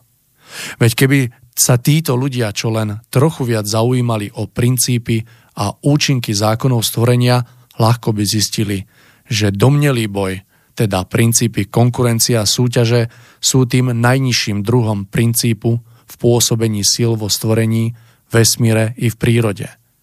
Keby sa trochu vážnejšie zaujímali o to, na akých princípoch v skutočnosti vznikol vesmír, Zem a život na nej, museli by dôjsť k poznaniu, že nad všetkým tlakom síl a bojom v prírode stojí harmónia, teda trvalý súzvuk s účinkami zákona pohybu, zákona spätného vyrovnania, zákona ťaže a zákona rovnorodosti. Aj pravá spolupráca ľudí sa má odvíjať od pochopenia tohto základného pôsobenia veľkých zákonov stvorenia, kde miesto princípu bezohľadného konkurenčného boja vládne princíp harmónie vo vzájomnej pomoci a nesebeckej láske. Isté, že musí existovať aj pohyb. Bez pohybu nie je ani svetlo, ani teplo, a teda ani život. K tomu, aby nedošlo k zastaveniu oboj, obojstranného harmonického prúdenia síl v každej oblasti života, nás núti zákon nutného vyrovnania. Ten všetko riadi tak, aby sa každému vrátilo presne to, čo on spôsobuje iným, či už chce alebo nie. Veď akákoľvek stagnácia a hromadenia, hromadenie by postupom času museli viesť k zastaveniu pohybu a tým k ochromeniu a kolapsu. To platí aj pre prúdenie majetkových energií medzi ľuďmi. Zákon, ktorý všetko rovnomerne príťažlivou silou vracia k svojmu východisku, a teda k pôvodcovi, vedie človeka k uvedomeniu si zodpovednosti z každého jeho počínania. Spravidla pôsobí v dlhodobom rozmere jeho bytia, teda v rozmere, ktorý ďaleko presahuje hranice krátkeho pozemského života. Až naplňaním, teda aj podriadením všetkých aspektov osobného a spoločenského života týmto základným princípom môže nastať harmónia. Nie je ťažké predstaviť si, ako ďaleko je dnešná spoločnosť tomu všetkému vzdialená. Harmónia je zároveň tým, čo túži vo svojom vnútri prežívať každý z nás. Je to niečo od ľudskej podstaty neoddeliteľné. Túžbu po harmónii nemožno vymazať z ľudského ducha, z človeka. Nemožno ju umlčať. Vždy znovu a znovu aj z toho najväčšieho utrpenia a biedy, či už hmotného alebo psychického druhu, vytriskne z jeho najhlbšieho vnútra, volajúc k nemu, aby napol všetky svoje sily na dosiahnutie mieruplnej harmónie a navždy s ňou splynul. Svet môže byť iný dokonca má byť iný, lepší. Sila doposiaľ pôsobiacej paučiny spoločenského systému závisí od ľahostajnosti, vlažnosti a nedôvery všetkých, ktorí tvrdia, že zmeniť svet k lepšiemu je nemožné. Len ich nedôslednosť a slabosť v presvedčení umožňuje, že vonkajšie formy spoločenského systému sa javia ako neprekonateľné a nezmeniteľné. V skutočnosti je celá výbava umožňujúca zmenu spoločenskej atmosféry k lepšiemu na Zemi stále k dispozícii. Priamo v každom z nás je to vôľa a sila chcenia duchovne samostatne a slobodne žijúcich ľudí. Sila chcenia a konania ľudí, ktorí spoznávajú zákony stvorenia, súznejú s nimi a pôsobia v živote tak, aby sa harmónia a svetlo smeli stále viditeľnejšie stávať súčasťou pozemského života. Milí priatelia, po troška dlhšom čase opäť sa dám za mikrofón, aby som vám zo štúdia v Banskej Bystrici aby som vás zo štúdia v Banskej Bystrici srdečne pozdravil v úvode 93. vydania relácie Cesta v zostupu. Dnes máme posledný májový deň, ktorý pripadol na piatok, je krátko po 18. hodine a dnes sa spolu s mojim dnešným hostom budeme rozprávať na podľa mňa veľmi zaujímavú a hlavne aktuálnu tému, ktorou ktorú sme si nazvali Vojny a terorizmus. Budeme hovoriť o tom, čo sprevádzajú alebo čo prezrádzajú o ľudstve. Pozrieme sa, alebo respektíve povieme si niečo a ukážeme si také tri nezvyčajné duchovné vhľady do tejto problematiky. Verím, že toto rozprávanie bude opäť plné podnetov na zamyslenie a verím, že mnoho, mnoho pravdivého odznie aj počas našej diskusie. Na túto tému sa nebudem rozprávať s nikým iným ako s našim už stálym hosťom, ktorého síce nemám oproti sebe, ale ktorý je doma, takže spojení budeme prostredníctvom telefonickej linky, takže ja to teraz vyskúšam, či sa počujeme. Pán Šupa, dobrý, krásny podvečer vám želám. Počujeme sa? Áno, dobrý večer, dobrý deň, počujeme. Takže výborné je spojenie, takže ja už len pripomeniem pre tých, ktorí by sa chceli zapojiť do našej diskusie, či už nejakým názorom alebo vyjadre, alebo nejakou otázočkou, môžete tak urobiť len prostredníctvom mailu na adrese studiozavináčslobodnyvysielač.sk, keďže telefonická linka bude obsadená. No a na samotný záver mojho úvodu už len spomeniem, že od mikrofónu sa vám bude prihovárať Mário Kováčik. Pán Šupa, aby sme to zbytočne nezdržiavali, môj úvod bol troška dlhší. Hneď by som vám rád odovzdal slovo. Skúsme taký úvod do tejto témy a poďme sa do toho pustiť. Takže odovzdávam vám slovo. Áno, ďakujem. Uh, celkovo sa o vojnách a rôznych vojnových konfliktoch už popísalo a povedalo e, veľmi veľa. Či už z hľadiska historického, z hľadiska priebehu samotných vojen, alebo z hľadiska popisu rôznych vojenských stratégií. A presne to isté platí aj o terorizme, o jeho dôsledkoch, o jeho príčinách a podobne. Ale keďže žiaľ, ako už bolo pánom Kováčikom v úvode povedané, náš svet je materialistický, tak takmer nikdy alebo len veľmi výnimočne sa v tomto smere išlo až k samotnému jadru veci a samotnej podstate problému, ktorá spočíva v duchovných súvislostiach a najmä v duchovnej príčinnosti týchto fenoménov. No a my sa dnes v našej relácii budeme snažiť aspoň čiastočne vyplniť tento prázdny priestor. A to spôsobom, s ktorým sa snať e, nikde nestretnete, iba ak práve v tejto relácii. Ako teda už bolo e, v jej názve e, naznačené, odprezentujeme si tu dnes tri duchovné vhľady do problematiky fenoménu vojny a terorizmu. V tom prvom hľade budeme hovoriť o vzťahu vojny e, k pojmom, ako je spravodlivosť, česť a morálka. To znamená, že, pri, e, že či pri niečom tak vyslovene negatívnom, ako je vojna, môžu byť v istom zmysle a za určitých okolností činné aj také vysoké a vznešené princípy, akými je práve spravodlivosť, česť a morálka. No a v ďalších dvoch vhľadoch sa budeme venovať duchovným príčinám vzniku vojen a vzniku terorizmu. A to hlavne preto, aby sme poznaním týchto príčin a ich odstránením mohli aj my samotní prispieť k tomu, aby v budúcnosti vôbec k žiadnym vojnám ani nejakým teroristickým činom nedochádzalo.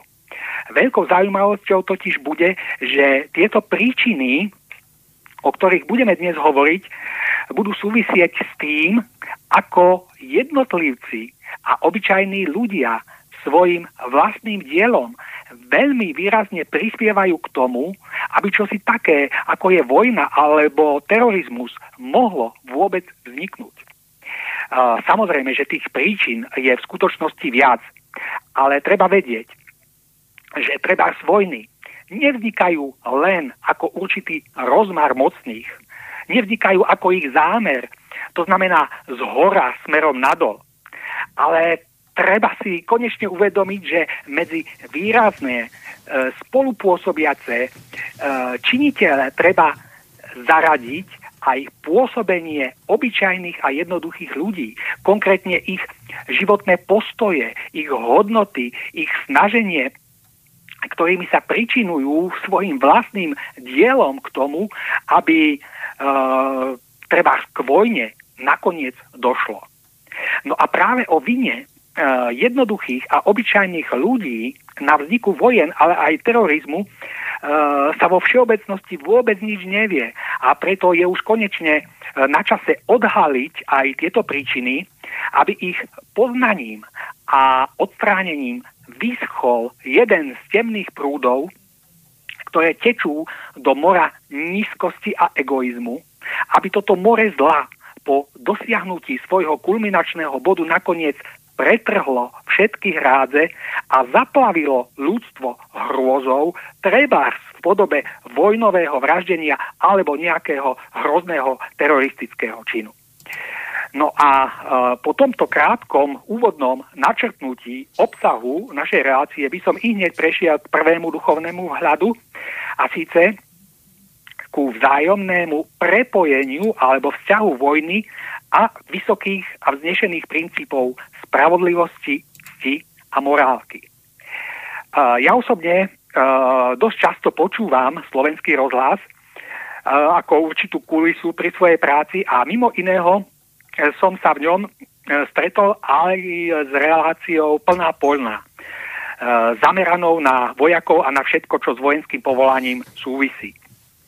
No a priznám sa, že pri počúvaní tejto relácie e, ma už viackrát dosť vytočilo, pretože pri mnohých veciach, ktoré sa v nej spomínajú, výrazne absentujú práve tieto princípy cti, morálky a spravodlivosti. Ja by som uviedol dva konkrétne príklady. E, v plnej polnej sa až do neba vynáša naša účasť na rôznych zahraničných misiách, či už v Afganistane, v bývalej Juhoslávii a podobne. Hovorí sa tam o tom, ako si týmto spôsobom plníme svoje záväzky voči NATO. Hovorí sa tam o tom, akých e, vynikajúcich máme rôznych e, vojenských špecialistov a ako sme za ich kvalitnú prácu v zahraničí e, veľmi oceňovaní. Žiaľ, nehovorí sa tam však už o tom, prečo jednotlivé ohniská vojnových konfliktov na svete vôbec vznikajú. Nehovorí sa tam o tom, že NATO sa stala e, zločineckou organizáciou, prostredníctvom ktorej západné mocnosti presadzujú po celom svete svoje vlastné geopolitické a sebecké ambície. Nehovorí sa tam treba o Afganistane e, v tom zmysle, že E, tam počas prítomnosti Rusov americkí inštruktori cvičili jednotky Talibanu a samozrejme ich aj zodpovedajúcim spôsobom vyzbrojili. No a keď potom Rusi e, boli nakoniec nutení odísť, obrátil sa Taliban proti Američanom a proti NATO, takže teraz tam v podstate NATO čelí jednotkám povstalcov nimi samými vycvičenými a vyzbrojenými. No a v tomto boji zomierajú slovenskí a českí vojaci. Druhý príklad z plnej polnej, uh, ktorý spomeniem, uh, bolo mimoriadne ocenenie príslušníkov slovenskej vojenskej policie, ktorí sa preto dostali na vysoké riadiace pozície v rámci velenia NATO. No a pri otázke redaktora, e, za čo konkrétne boli ocenení títo naši príslušníci Slovenskej vojenskej policie a čo je vlastne e, obsahom ich práce, mi spomedzi všetkých e, vymenovaných vecí zvlášť utkvela jedna jediná. A síce, e, že e, je to, že sa venujú aj doprevádzaniu a stráženiu vojenských konvojov, ktoré prechádzajú Slovenskom. To znamená, že cez naše územie prechádzajú v tichosti a v noci vojenské konvoje k ruským hraniciam, kde je sústreďovaná vojenská technika za účelom rozpútania novej veľkej vojny na východe, ktorá by konečne uvoľnila prístup západu k obrovskému nerastnému bohatstvu Ruska. Lifetime Halo? Počujeme sa? Pán Šupa, troška sa nám tu nejaký program, ale už je to dobre, môžeme ísť. Dobre, tak pokračujem. Takže toto je uh, jediný odveký cieľ všetkých vojenských snažení smerujúcich zo západu smerom na východ. Uh, na všetky tieto skutočnosti sa však príslušníci slovenskej vojenskej polície vôbec nepýtajú. Neuvažujú nad tým, komu a čomu v skutočnosti slúžia. Oni si len poslušne plnia svoje povinnosti a zodpovedne strážia vojenské konvoje smerujúce k hraniciam Ruska, za čo sú e, západnými svo, e, spojencami primerane oceňovaní. Že v konečnom dôsledku slúžia príprave novej veľkej vojny, e, tam alebo k týmto súvislostiam ich e, duševný obzor nesiaha. No a my si teraz skúsme po týchto dvoch uvedených príkladoch položiť zásadnú otázku. Kde je tu mm, zmysel pre spravodlivosť? Kde je tu zmysel pre česť? Kde je tu zmysel pre elementárnu morálku, ktorá sa vždy v prvom rade pýta na to, či to, čo robím, je dobré alebo zlé. Tieto základné veci uh, uh, si však uh, príslušníci našich ozbrojených síl žiaľ nekladú. Uh, tieto otázky si nekladú, pretože všade tu možno cítiť len chladnú tzv. profesionalitu, ktorú tieto veci vôbec nezaujímajú. Uh, skúsme sa uh, z tohto uhla pohľadu trošku bližšie pozrieť na účasť e, našich príslušníkov ozbrojených síl v zahraničných vojenských misiách.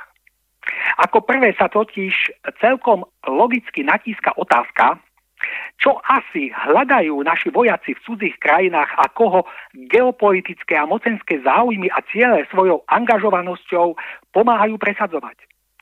Skutočne si niekto objektívne uvažujúci môže myslieť, že príslušníci našich ozbrojených síl svojou činnosťou v nezriedka tisíce kilometrov vzdialených krajinách zabezpečujú bezpečnosť nášho obyvateľstva pred vonkajším nepriateľom, ako aj územnú integritu a suverenitu nášho štátu,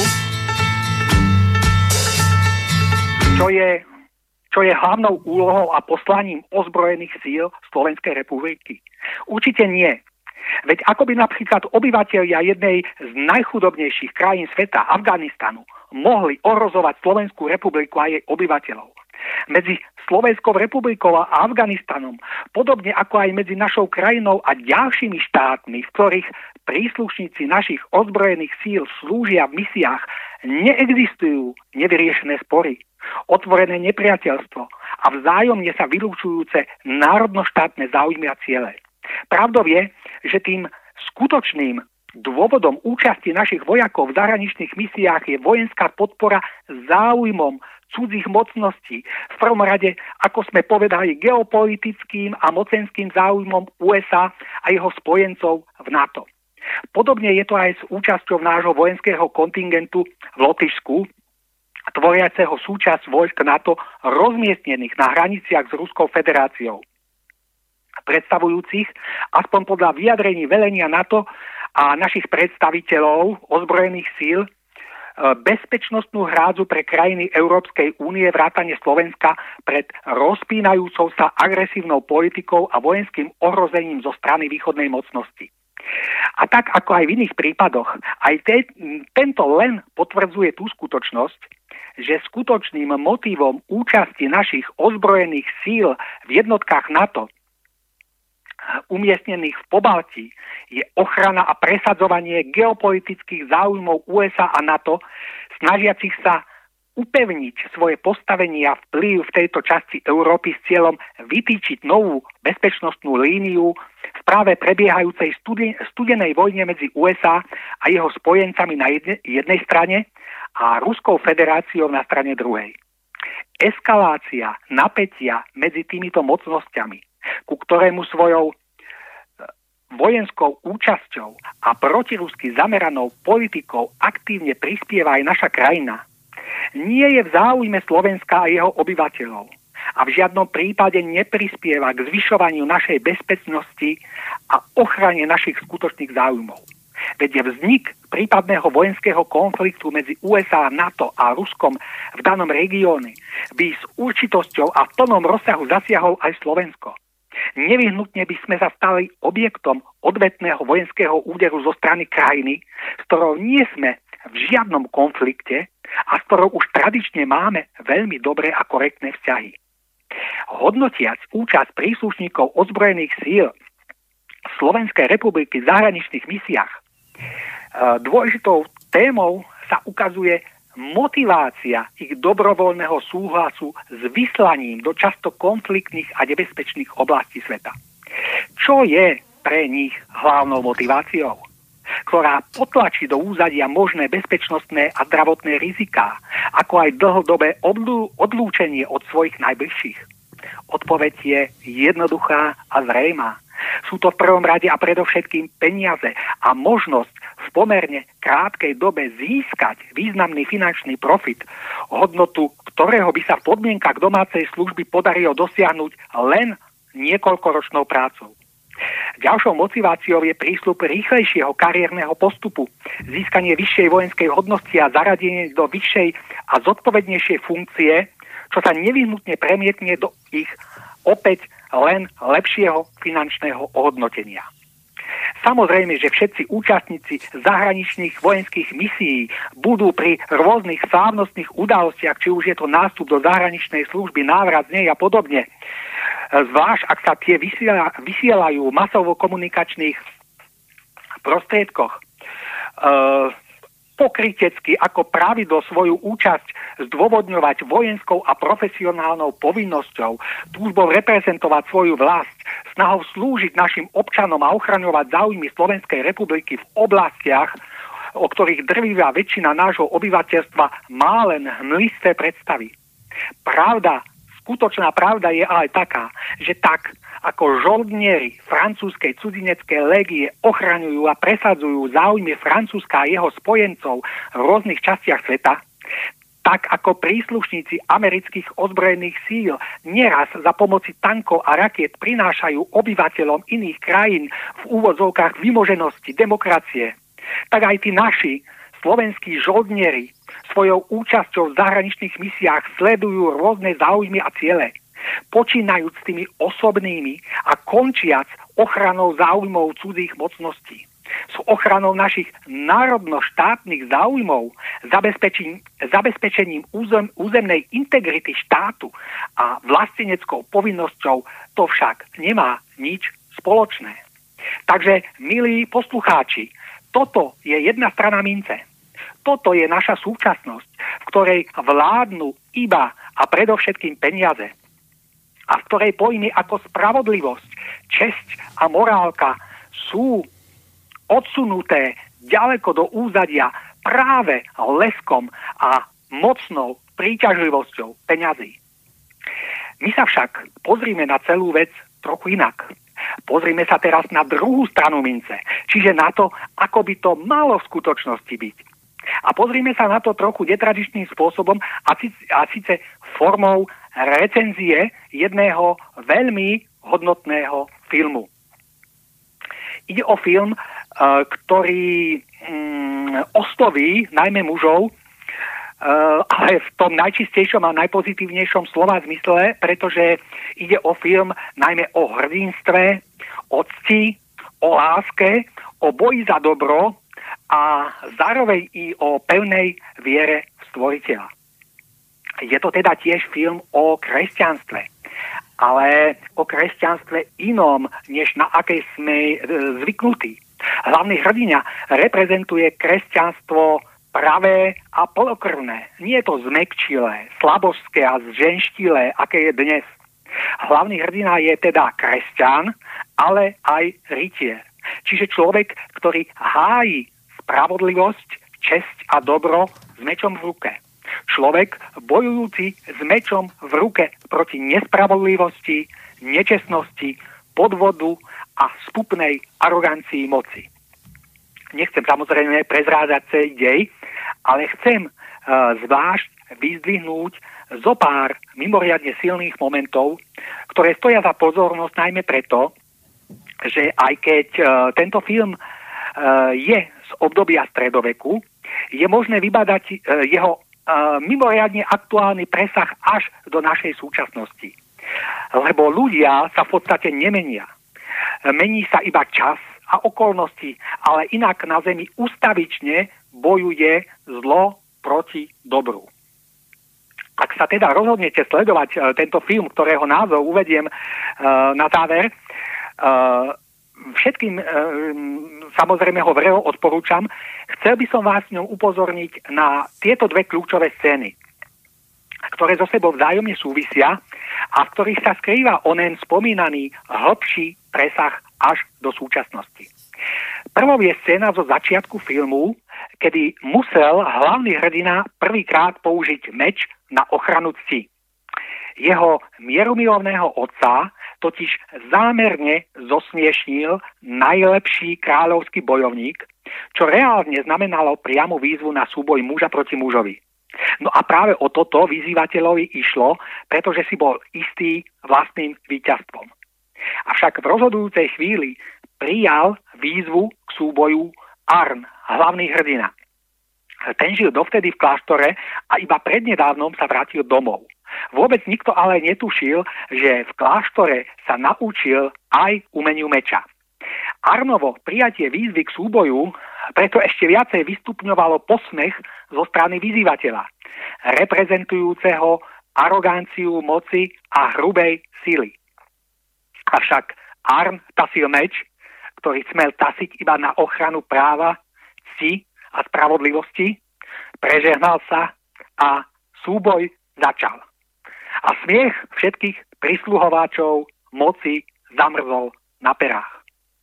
Druhá scéna, na ktorú chcem upozorniť, je scéna posledného boja. E, boja voči nepriateľskej armáde, prichádzajúcej s tou istou aroganciou a nadradenosťou moci, opierajúcej sa o vedomie vlastnej prevahy. A tento nepriateľ, tak ako vždy všetci nepriatelia, prichádzal s jednoznačným cieľom. S cieľom podmaniť, ovládnuť a zotročiť.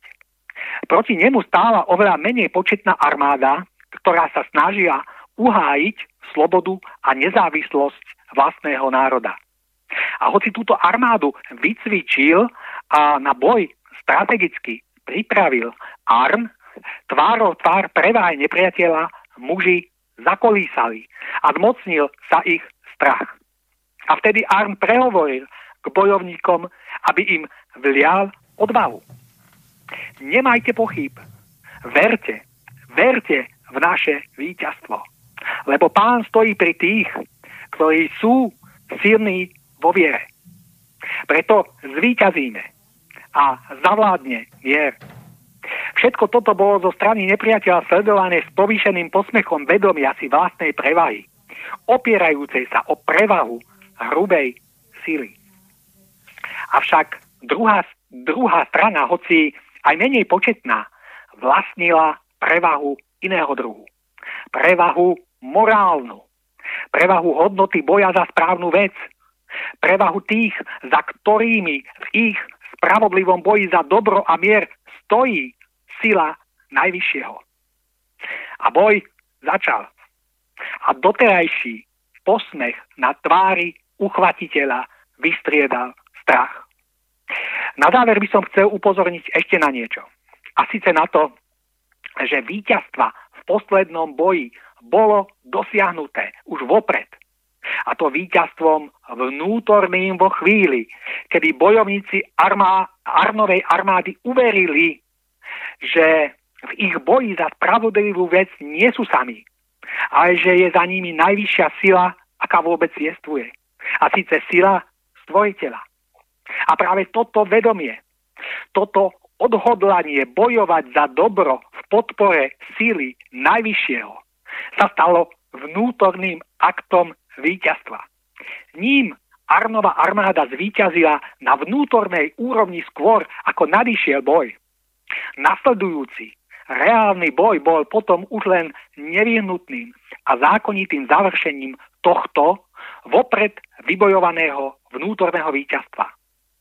Lebo podstatu síly nepriateľa bola iba početná prevaha, zatiaľ čo sila obráncov spočívala v morálnej prevahe tých, za ktorými v ich spravodlivom boji za mier stojí sila najvyššieho. víťazná sila najvyššieho, s ktorou arogancia pozemskej moci nezvykne nikdy počítať.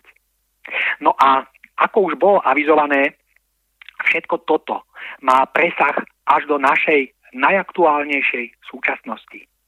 I my tu dnes, na našej planéte, i v našom vlastnom národe stojíme voči arogancii moci. Vo svetovom meradle stojíme voči arogancii najbohatších, voči svetovej elite a jej gigantickým nadnárodným korporáciám, voči elite, ktorá dokonca aj prezidentmi USA manu- manipuluje ako nejakými bábkami. V národnom meradle stojíme voči arogancii politickej moci, ktorá národu e, častokrát neslúži, ale ho iba žmíka a nabaluje sa na ňom. A obyčajný ľud, zotročený prácou na zahraničných žralokov a ohlupovaný mediálnou manipuláciou, apaticky prežíva z jedného dňa na druhý, prijímajúc tieto skutočnosti ako svoj údel. Obyčajní ľudia neveria, že existuje sila, ktorá by to bola schopná zmeniť. Že neexistuje sila, ktorá by sa mohla efektívne postaviť proti arogancii politickej a mafiánskej moci z bohatlíkov, povýšenecky si vedomých svojej prevahy. Ale ľud prehráva svoj boj s bohatými a mocnými už vnútorne, vo svojom vedomí, pretože neverí, že je možné niečo na tomto systéme zmeniť akákoľvek zmena a každé potenciálne víťazstvo totiž začína vždy v našom vnútri. Ľudia musia pochopiť, že nech by bola vonkajšia prevaha akákoľvek. Morálne právo na víťazstvo má vždy len ten, kto bojuje za správnu vec. Iba ten, kto bojuje za spravodlivosť, česť, dobro a plnohodnotný život. Iba ten, kto sa sám vo svojom živote aj skutočne snaží o naplňovanie princípu spravodlivosti, cti, dobra a ľudskosti. Za takto správne stojacím človekom, bojujúcim za správne hodnoty, môže potom stáť najvyššia víťazná sila, aká vôbec jestvuje. Sila Božia. Kto sa podľa tohto vo svojom živote riadi a takto uvažuje, ten už vnútorne zvíťazil. Jeho vonkajšie víťazstvo nad všetkými otrokármi a utlačovateľmi bude potom už len nevyhnutným a logickým dôsledkom jeho víťazstva vnútorného. Jeho víťazstva morálneho. Znamená to teda, že ľudia, ktorí sa sami snažia o dobro a ktorí bojujú proti vonkajšiemu zlu, musia skôr alebo neskôr nevyhnutne zvíťaziť a to nad akoukoľvek prevahou zla, nad akoukoľvek prevahou arogancie moci, peňazí, kapitálu, vojenskej sily, politickej svojvôle či čohokoľvek iného. Takíto ľudia musia zvíťaziť, i keby sa mal stať zázrak. Avšak nad zlom nevyťazíme. Môže to mať len dva dôvody. Buď sme sami vo svojich životoch pevne nestáli na princípoch dobra spravodlivosti a cti, alebo sme nemali pevnú vieru v nevyhnutné víťazstvo dobra. A preto usilujme o dobro, česť, spravodlivosť, morálku a ľudskosť. A preto tiež verme. Verme v konečné víťazstvo dobra. Lebo veľký všemohúci pán stojí na strane tých, ktorí sú pevní vo viere, ktorí sú pevní vo viere vo víťazstvo dobra, spravodlivosti a cti na tejto zemi a ktorí sa sami usilujú byť dobrými, spravodlivými a čestnými. Tento film, ktorý sa volá Arn, templársky rytier, si môžete pozrieť uh, jednoducho tak, že si tento názov, názov vložíte na YouTube. A ja vám všetkým prajem Eh, pri jeho pozeraní eh, naozaj hlboký duchovný zážitok. Tak. Takže týmito slovami by sme mohli zakončiť tento náš prvý duchovný vhľad, týkajúci sa vzťahu vojny k pojmom cti, spravodlivosti a morálky. Opäť sa ukazuje, pán Šupa, že všetky tieto, aj tieto veci stoja práve na tých najzákladnejších hodnotách, ktoré dokáže človek zastávať a pokiaľ si to človek osvojí, tak naozaj sa stáva, ak môžem použiť výraz, nesmrteľným, nepremožiteľným. A práve aj tu je to presne tak, že ako ste povedali, keď sa človek postaví za tieto, za tieto hodnoty a ktoré bude prechovávať v sebe, tak e, tá sila je už za ním a naozaj sa začnú diať zázraky. A v tomto tkvie ten, ten postoj, ktorý potom nedovolí druhej strane urobiť, čo je len krok. Teším sa na film, teším sa, že ste takýto tip tu dal, verím, že veľa poslucháčov si ho pozrie a rovnako budem patriť e, k ním aj ja, pretože tento film som nevidel, ale z vášho rozprávania vyzerá veľmi zaujímavo, takže sa na to veľmi teším. Pán Šupa, prejdeme k druhému vhľadu, alebo si dáme takú krátku prestávočku, máme 41 minút za sebou, nechám to na vás. No, môžeme si, to sme zhruba sme v polovičke relácie. Sme v polovičke, tak dajme si takú krátku no, prestávku a potom dáme tie posledné dva.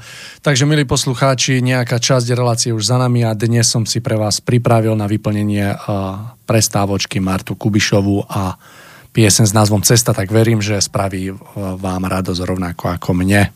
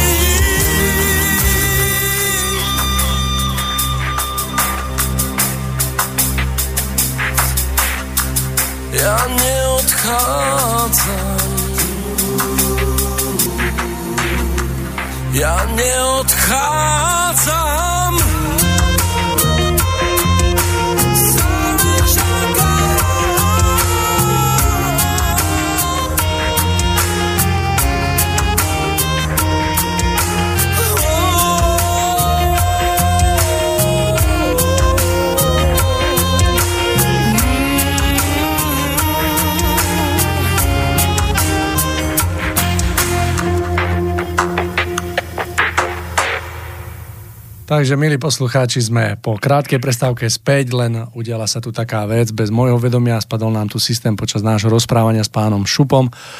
A ako ste mali možnosť vidieť, tak bola síce nastavená pesnička Marty Kubišovej, ale skočilo tam niečo iné, technik, ktorý mi s tým pomáha, tu dneska nie, takže som na to sám, takže sa ospravedlňujem, nehnevajte sa za túto vsúku, ale celkom milá skladba to bola. Takže my by sme pokračovali späť, ja len pripomeniem, že s mojim dnešným hostom, pánom Milom Šupom, ktorého mám na telefonickej linke, verím, že ho tam mám, sa spolu rozprávame na tému vojny a terorizmus a budeme pokračovať v tomto rozprávaní a povieme si, alebo ukážeme, alebo vysvetlíme si taký druhý vhľad do tejto problematiky. Takže pán Šupa, počujeme sa?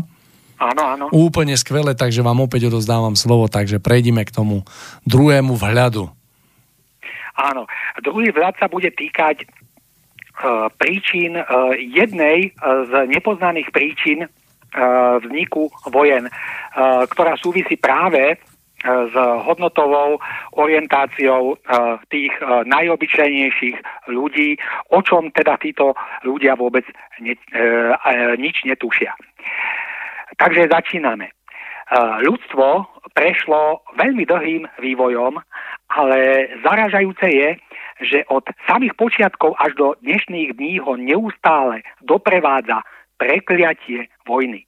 Ak sa totiž z tohto uhla pohľadu pozrieme na našu históriu, e, samotná podstata fenoménu vojny, s ktorým e, je ľudstvo tak neodlučiteľne spojené, zostáva stále rovnaká. To, čo sa mení, sú len vonkajšie možnosti a kulisy zodpovedajúce technickej úrovni každej doby. Na úsvite dejín sa nepriatelia vzájomne zabíjali kameňmi alebo kamennými sekerami. Neskôr lukmi, šípmi a kopiami, potom mečmi a kušami, no a v dnešnej dobe automatickými zbraňami, tankmi, lietadlami, atomovými bombami a mnohými inými modernými zbraňami. Konečný výsledok je však vždy úplne rovnaký. Je ním vražda, rozvrat, bolesť a utrpenie. Jediné, čo v tomto smere priniesla moderná doba, je doposiaľ nepoznaná efektivita zabíjania. Dnes je možné zničiť jedinou bombou celé mesto, alebo dokonca pri eventuálnom nukleárnom konflikte svetových mocností i život na celej našej planéte. Za tejto situácie sa neodbytne vynára zásadná otázka. V čom sme vôbec ako ľudská civilizácia tak zásadným spôsobom pokročili, keď fenomén vojny so všetkými jeho zverstvami zostáva stále, plne aktívnym? V čom sme vlastne pokročili, keď sme sa tohto hrozného zla nedokázali zbaviť počas celého dlhého obdobia nášho vývoja? Ako je možné, že ani v modernej dobe v 21. storočí sa na tom nič nezmenilo a na našej zemi existuje množstvo lokálnych vojnových konfliktov, ale čo je horšie, zároveň aj neustála hrozba celosvetovej jadrovej kataklizmy. O čom svedčia všetky tieto fakty v súvislosti s reálnou vnútornou zrelosťou ľudstva? Na akej úrovni sa to vlastne nachádzame? Nie je to všetko varí jasným dôkazom toho, že skutočnú výšku rozvoja našej civilizácie nie je možné merať iba čisto vonkajším materiálnym pokrokom. Nie, veru. Materiálny a technický pokrok nie je vôbec možné považovať za pokrok skutočný. Skutočný pokrok totiž predstavuje len pozvolný nárast pravých hodnot. Pretože jedine na pravé hodnoty bohatí ľudia sú schopní navždy odstrániť fenomén vojnového vraždenia z hodnotového rebríčka našej civilizácie. Keby sme dospeli k tejto hranici a k tomuto bodu, jedine potom by sme mohli naozaj s hrdosťou hovoriť o úspešnom vývoji ľudskej civilizácie.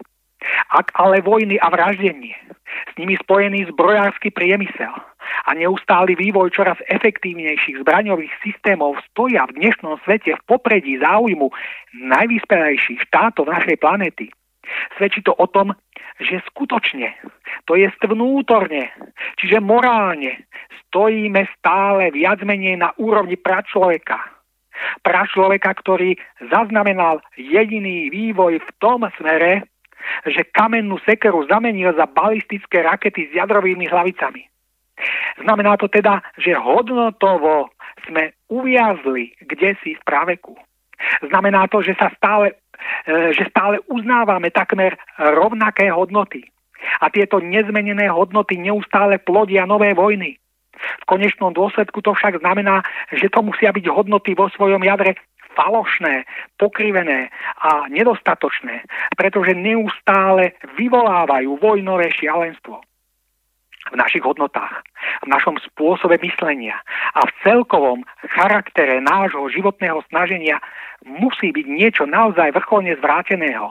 Ak napriek prvej svetovej vojne s jej obeťami a materiálnou devastáciou, napriek druhej svetovej vojne s ešte väčším počtom obetí a ničením sme v súčasnej tzv. modernej dobe došli až na pokraj vojny tretej.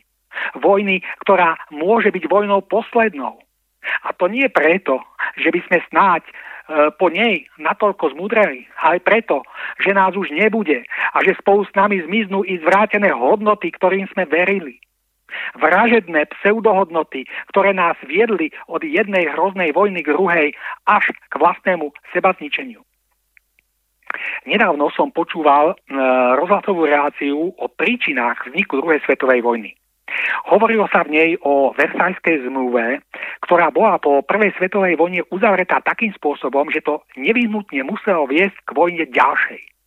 V relácii sa tiež hovorilo o tom, že Anglicko v tichosti tolerovalo Versajskou zmluvou zakázané zbrojenie, e, zbrojenie Nemecka, tajne dúfajúc, že sa jeho agresia obráti na východ smerom ku vtedajšiemu sovietskému zväzu že vo vojnovom konflikte sa navzájom položia na kolená problémové Nemecko a komunistické Rusko, čím získa Anglicko nadvládu nad Európou.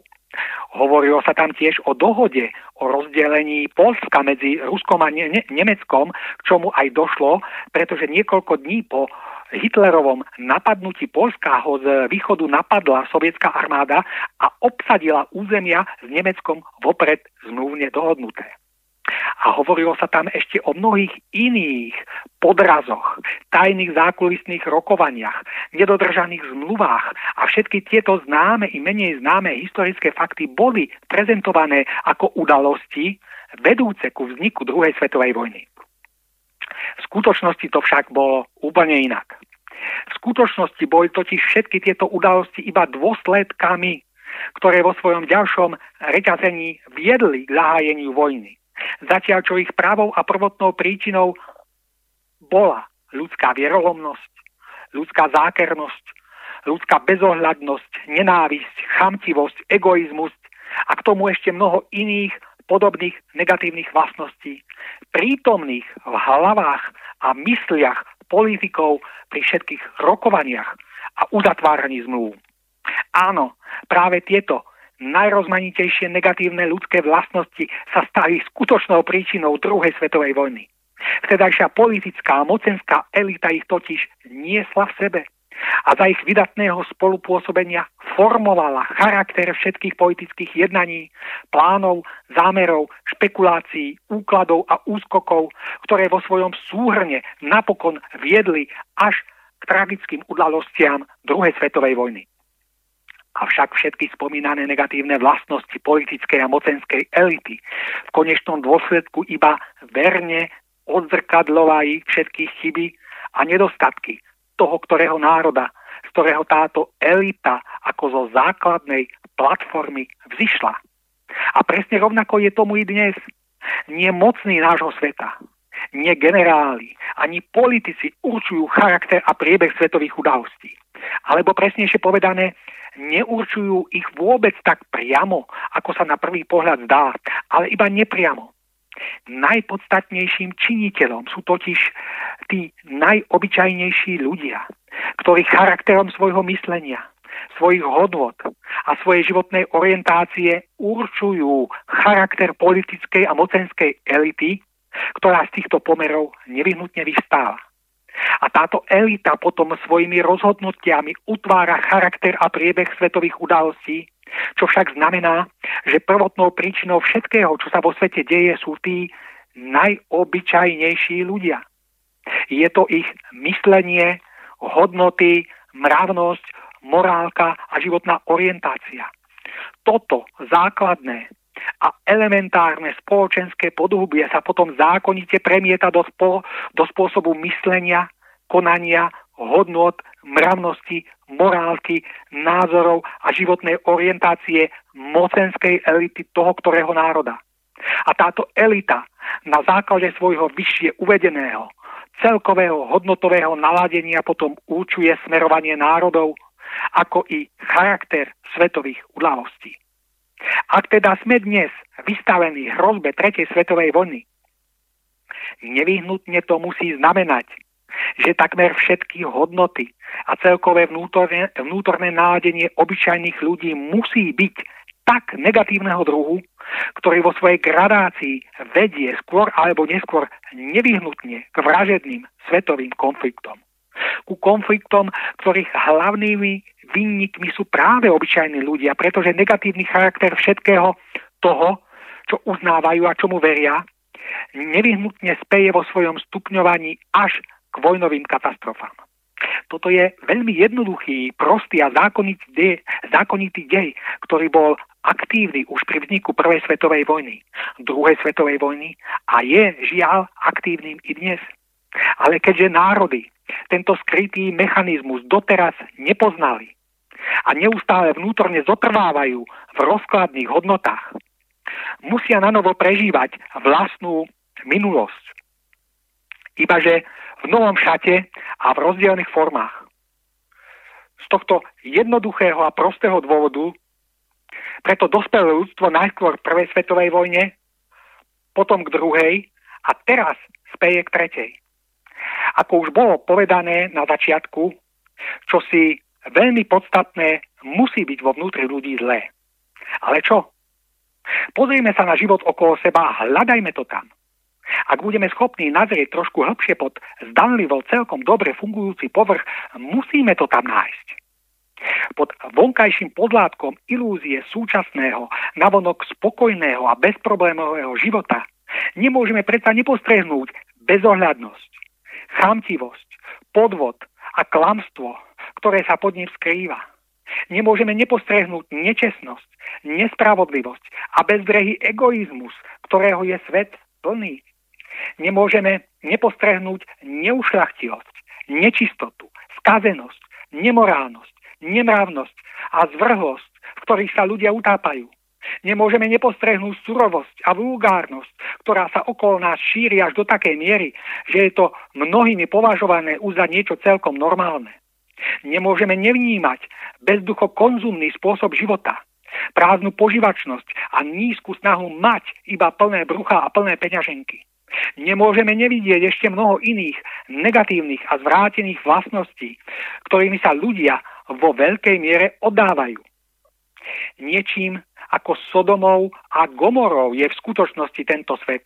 A tak, ako bola zničená Sodoma a Gomora, tak v podobe vraždenia a apokalyptických hrôz permanentne dopadá zhnité ovocie pokrivených hodnôt späť na svojich pôvodcov, ktorí sú potom nútení prežívať na vlastnej koži e, tieto hodnoty zvrátené v podobe vojnových hrôz. Stále zas a znova. Žiaľ bez toho, že by sa poučili. A preto sa história neustále opakuje. Na akých len inteligentných a vzdelaných sa hrajú ľudia nášho sveta a pritom sú v skutočnosti obyčajnými a nepoučiteľnými hlupákmi, ktorí stále dokola opakujú tie isté chyby. A preto ich neustále a vždy v rôznych obmenách dobieha ich vlastná minulosť. Ako je vôbec možné, že títo vzdelaní a inteligentní ľudia a zvlášť nášho moderného veku doteraz nepochopili, že jedine dobrom že jedine rozvíjaním a pestovaním dobra ušľachtilosti a cnosti sa je možné vyhnúť všetkému zlu. A to i tomu najväčšiemu v podobe vraždenia a vojny, pretože jedine dobro predstavuje cestu rozvoja a vzostupu jednotlivcov, národov i celého sveta. Zlo, čo i len to najnepatrnejšie vedie svojim nevyhnutným stupňovaním nakoniec k seba zničujúcim tragédiám a k zničeniu všetkého toho, čo sa vo vzájomnom previazaní so zlom vybudovalo. Jedine dobro vo svojom stupňovaní môže prinášať čoraz, e, čoraz väčšie dobro a rozkvet. Jedine dobro je totiž život, zatiaľ čo zlo je smrť. No a tým dobrom nie je nič iného ako snaha ľudí byť čestnými, spravodlivými, ohľaduplnými, ľudskými a ušľachtilými. Ľuďmi, ktorí nehľadia iba na záujmy svojho brucha, ale i na záujmy svojho ducha. Ľuďmi, ktorí sú si vedomými toho, že skutočný zmysel bytia človeka spočíva predsa len v niečom oveľa vznešenejšom, ako je iba jesť, piť, mať a užívať si. Čiže v hodnotách, v ktorých v súčas, e, ktoré v súčasnosti vyplňajú celý duševný obzor takmer až živočíšneho druhu existencie väčšiny ľudí. Boj za mier a za oveľa plnohodnotnejší život v miery teda spočíva v obrate ku všetkým vysokým a vznešeným a ušľachtilým hodnotám. Boj za mier a za právo prežiť svoj život miery je teda bojom za dobro v sebe a okolo seba. Je vedomou snahou o čistý a ušľachtilý vnútorný myšlienkový život. Je snahou o dosahovanie vysokých a vznešených ideálov a cností. Lebo každá iná cesta ako táto ľudí musí postupne nevyhnutne oberať o mier vnútorný, aby ich nakoniec obrala aj o mier vonkajší a uvrhla do víru ničenia a skazy v podobe vojen.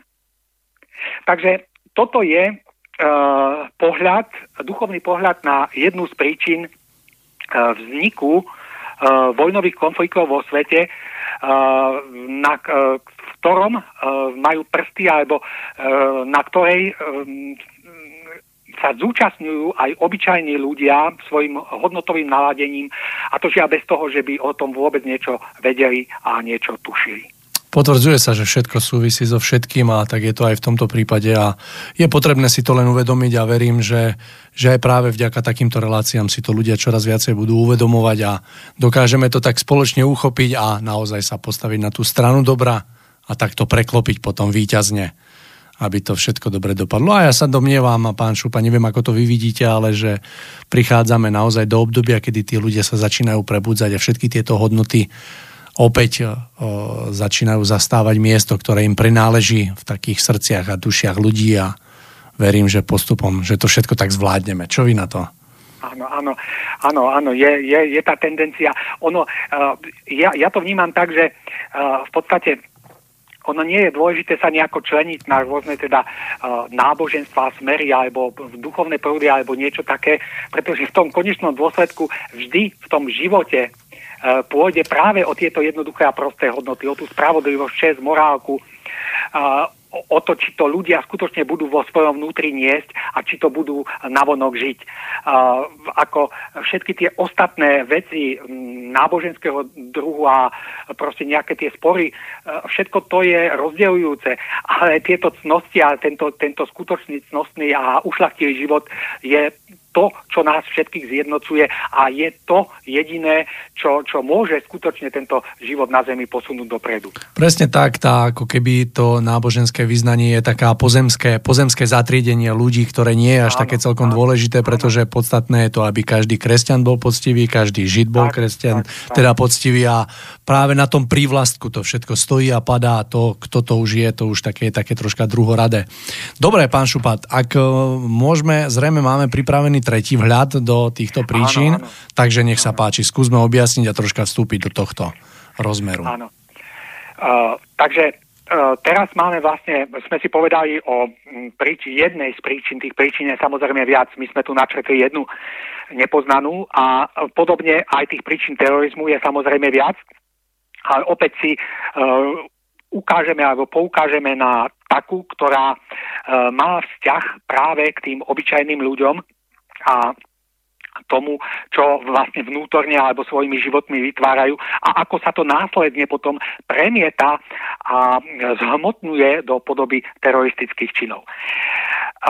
V dnešnej, v dnešnej tlači je skutočne možné každodenne čítať veľké množstvo článkov, úvah a rôznych zamyslení súvisiacich s akýmsi sedem hlavým drakom svetového terorizmu, ktorému však po, okamžite po zoťati jednej hlavy narastú tri ďalšie, čím sa táto hrozba modernej civilizácie vôbec nezmenšuje, ale naopak akoby ustavične narastala.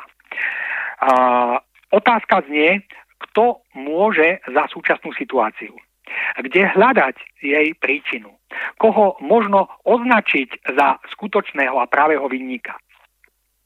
Žiaľ, v navyknutej povrchnosti, bez potreby a vôle k hĺbšiemu skúmaniu je pre veľkú väčšinu najpohodlnejšie posudzovať tieto veci čierno-bielo.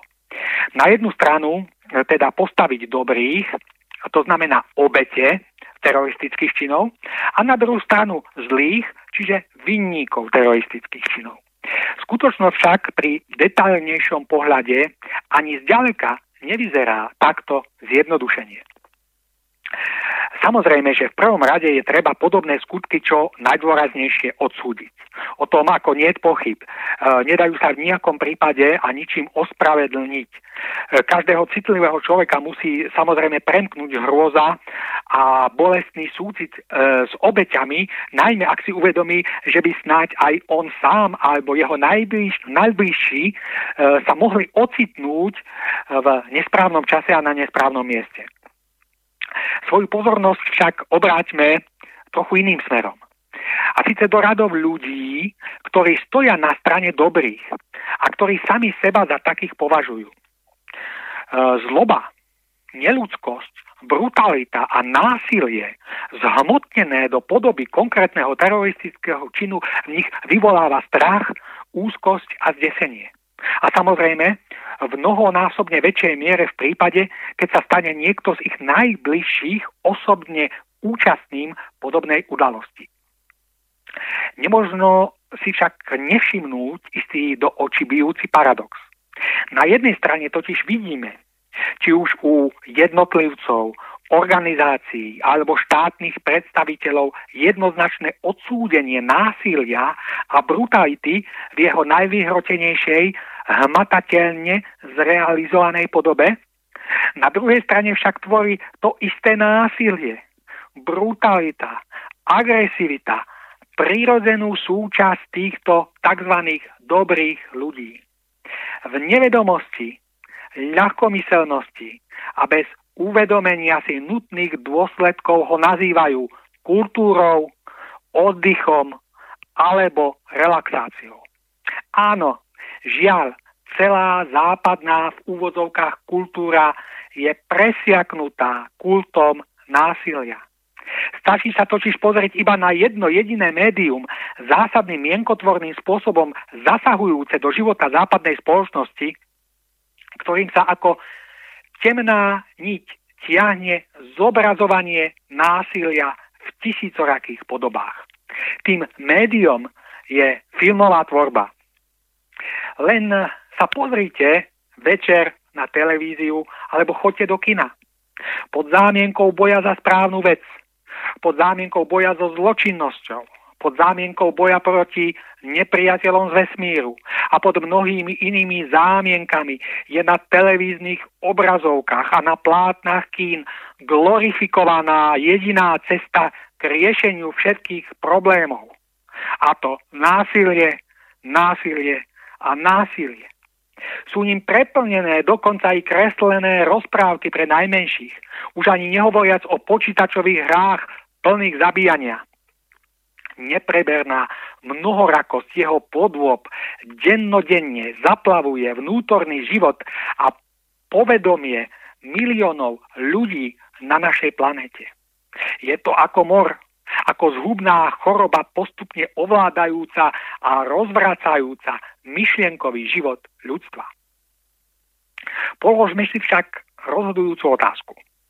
Je možné predpokladať, že niečo tak neustále a programovo a na každom kroku vytrvalo na ľudí pôsobiace sa napokon neprejaví aj na vonok.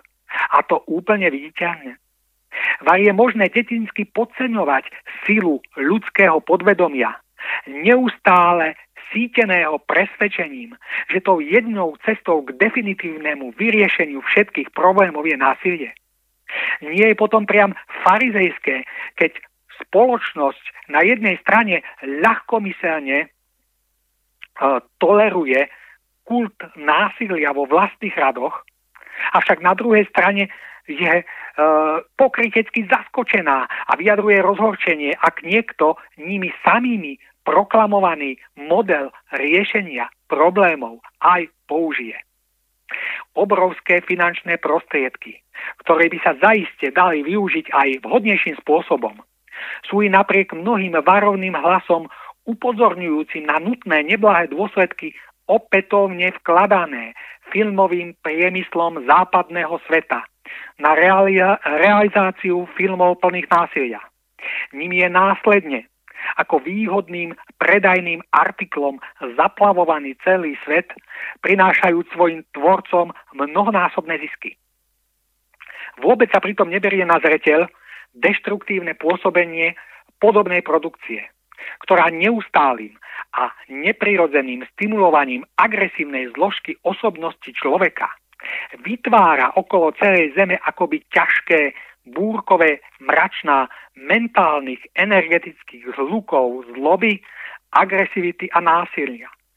A z týchto temných búrkových mračien, neustále sítených, podporovaných a stimulovaných myšlienkovou a citovou účasťou miliónov ľudí, konzumujúcich zmienenú produk- produkciu z času na čas, ako pri každej búrke, udrie blesk so všetkými jeho ničivými dôsledkami. Stane sa to vtedy, keď to, čo v úvodzovkách vysí vo vzduchu, prejastie na nejakom mieste na zemi v konkrétny čin. Čo kto zaseje, to musí zožať. Neúprostný zákon, ktorého platnosť je pevne vpísaná do chodu prírodných zákonov, platí rovnako pre každého. Bez výnimky. A platí i pre celú západnú civilizáciu. Lebo doposiaľ ešte nebolo nikoho, kto by sadil bodliaky a zožal pšenicu. To nie je možné v nejakom prípade a túto jednoduchú, intelektuálne nenáročnú pravdu dokáže pochopiť i prostý sedliak. A nie len pochopiť, ale dennodenne využívať vo svoj prospech. Ani mu len nenapadne očakávať, že by sa snáď vysádzaním bodliakov dopracoval ku chlebu.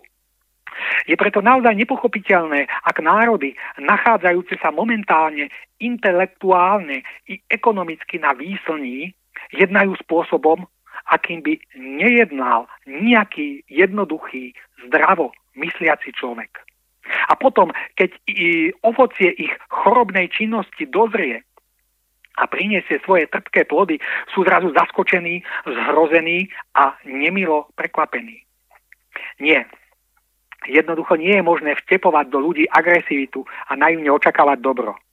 Iba pozitívne hodnoty, o ktorých tu všade hovoríme, e, ktoré mm, sú tými, ktoré by mohli posunúť našu civilizáciu skutočne dopredu. Iba tieto hodnoty by mali mať nárok na to, aby boli vedomé, zámerne a cieľené cieľene vnášané do spoločenského povedomia, do myslenia a cítenia národov našej planety. A v tomto nevyhnutnom obrodnom procese môže práve umenie, konkrétne už spomínaná filmová tvorba, zohrať svoju veľkú a nezastupiteľnú úlohu. Len si skúsme predstaviť, že by sa všetok hmotný, ľudský, intelektuálny a citový potenciál filmových tvorcov nezameriaval ako doposiaľ úplne nelogicky predovšetkým na zobrazovanie zla, na produkciu rôznych kriminálok, akčných filmov, hororov a vesmírnych vojen, ale na tvorbu diel obsahujúcich akési predobrazy ideálneho správania. Lebo ľudia podvedome túžia po vzoroch a ideáloch. A ak by im filmové umenie nieč, niečo podobného ponúkal, podvedome by to napodobňovali. V podstate presne tak, ako to napodobňujú teraz v negatívnom slova zmysle. Zmieneným prístupom by však vznikla úplne nová koncepcia kinematografie, otvárajúca svojou pozitívnou motiváciou brány do lepšej a krajšej budúcnosti celej našej civilizácie. Filmová tvorba by mala stvárňovať predovšetkým akési vzorové správanie v každej oblasti ľudskej činnosti. Mala by ukazovať a zobrazovať napríklad e, rôzne vzory konštruktívnych spôsobov riešenia medziludských vzťahov a problémov, vzory slušnosti, ľudskosti a mravnosti, vzory správneho vyjadrovania, vzory zmysluplného a užitočného využitia voľného času, vzory úcty a lásky k blížnym, vzory vzťahu, pozitívneho vzťahu k prírode, vzory v poznávaní a dodržiavaní zákonov univerza a samozrejme, samozrejme vzory hlbokého živého a pokorného vzťahu k Tvorcovi a darcovi všetkého, čo máme a čím sme. Iba týmto smerom vedie cesta nahor k všeobecnému prospechu a blahu národov planéty Zem. Inej cesty niet. Ak sa teda raz bude niekto e, spravodlivo rozhorčovať nad ďalším už takmer každodenne prichádzajúcim teroristickým útokom. Ak bude s napätím a so zadosť učinením sledovať pátranie, zatknutie a potrestanie útočníkov, ak vnútorne súhlasí s mocnými tohto sveta, snažiacimi sa o, ako inak, zase iba násilnú, konečnú elimináciu hybnej síly atentátnikov. Nech takýto človek niekedy skúsi obrátiť svoju pozornosť predovšetkým na vlastný vnútorný život. A možno potom nakoniec zistí a bude veľmi prekvapený, že i on sám prostredníctvom vlastnej mysle, stimulovanej sledovaním násilnosti a brutality na televíznej obrazovke, prispieva svojou vlastnou osobnou troškou do mlyna k tvorbe negatívnych citových a myšlienkových fóriem a tým k formovaniu des- desivého, mentálne energetického zluku, agresivity a zloby, ktorý obklopuje celú našu planetu. Lebo práve z tohto temného mraku, z tejto osy zla, naplnenej akumulovanou agresivitou myšlienkovej energie miliónov tzv. dobrých ľudí, čerpajú svoju inšpiráciu a posilnenie všetci tí, ktorí nakoniec urobia vo svojom rozhodnutí onen osudový krok od myšlienky k činu. Psychicky a osobnostne nezvládajúc tento obrovský mentálny tlak. Aby sme si potom nakoniec pri poznaní týchto skutočností a pri štipke seba kritiky s hrôzou nemuseli uvedomiť, že za mnohými neludskými činmi teroristov sa skrýva v podstate i náš osobný násilím znehodnotený citový a myšlienkový život. Tak toto, tým, týmito slovami teda by sme mohli zakončiť uh, uh, náš tretí vhľad, ktorý uh, sa venoval teda opäť jednej z nepoznaných príčin vzniku teroristických činov, ktorá súvisí s mentálnym náladením, so spôsobom a charakterom myslenia mnohých ľudí, ktorí sledujú takúto produkciu a vnútorne sa zaoberajú citovo a myšlienkovo rôznymi filmami a rôznou agresiou ktorá prúdi. Mm, pán Šupa, máme tu ešte akurát teraz, pozerám, mi naskočil ďalší mail, takže ak môžem na záver vášho takéhoto vstupu, tak prečítam, tu máme dva maily, jeden prišiel teraz také konštatovanie. Dobrý večer, priatelia. Pán Šupa, je to také ďakovné vlastne slovo. Ďakujem za vaše myšlienky, opäť veľmi hodnotná relácia, želám všetko dobré. No a máme tu, máme tu ešte jednu takú otázočku. Dobrý večer, pýta sa Miro. Domnievam sa, že akákoľvek agresia vo svete ostáva hneď potlačená, že ako keby všetky snahy jednotlivých týchto svetových elít nevyvolávajú žiadny konflikt. Ako to vnímate vy, pán Šupa, skúste.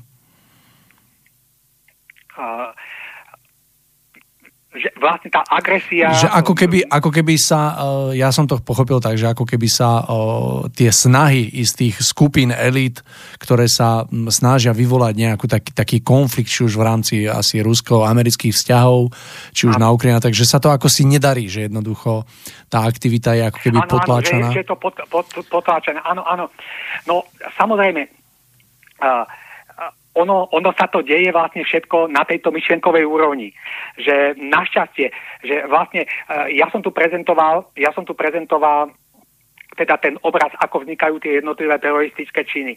Ale my ešte môžeme byť radi, my ešte uh, môžeme byť radi uh, z toho, že predsa len na tejto zemi existujú ľudia, ktorí pôsobia mentálne úplne opačným spôsobom.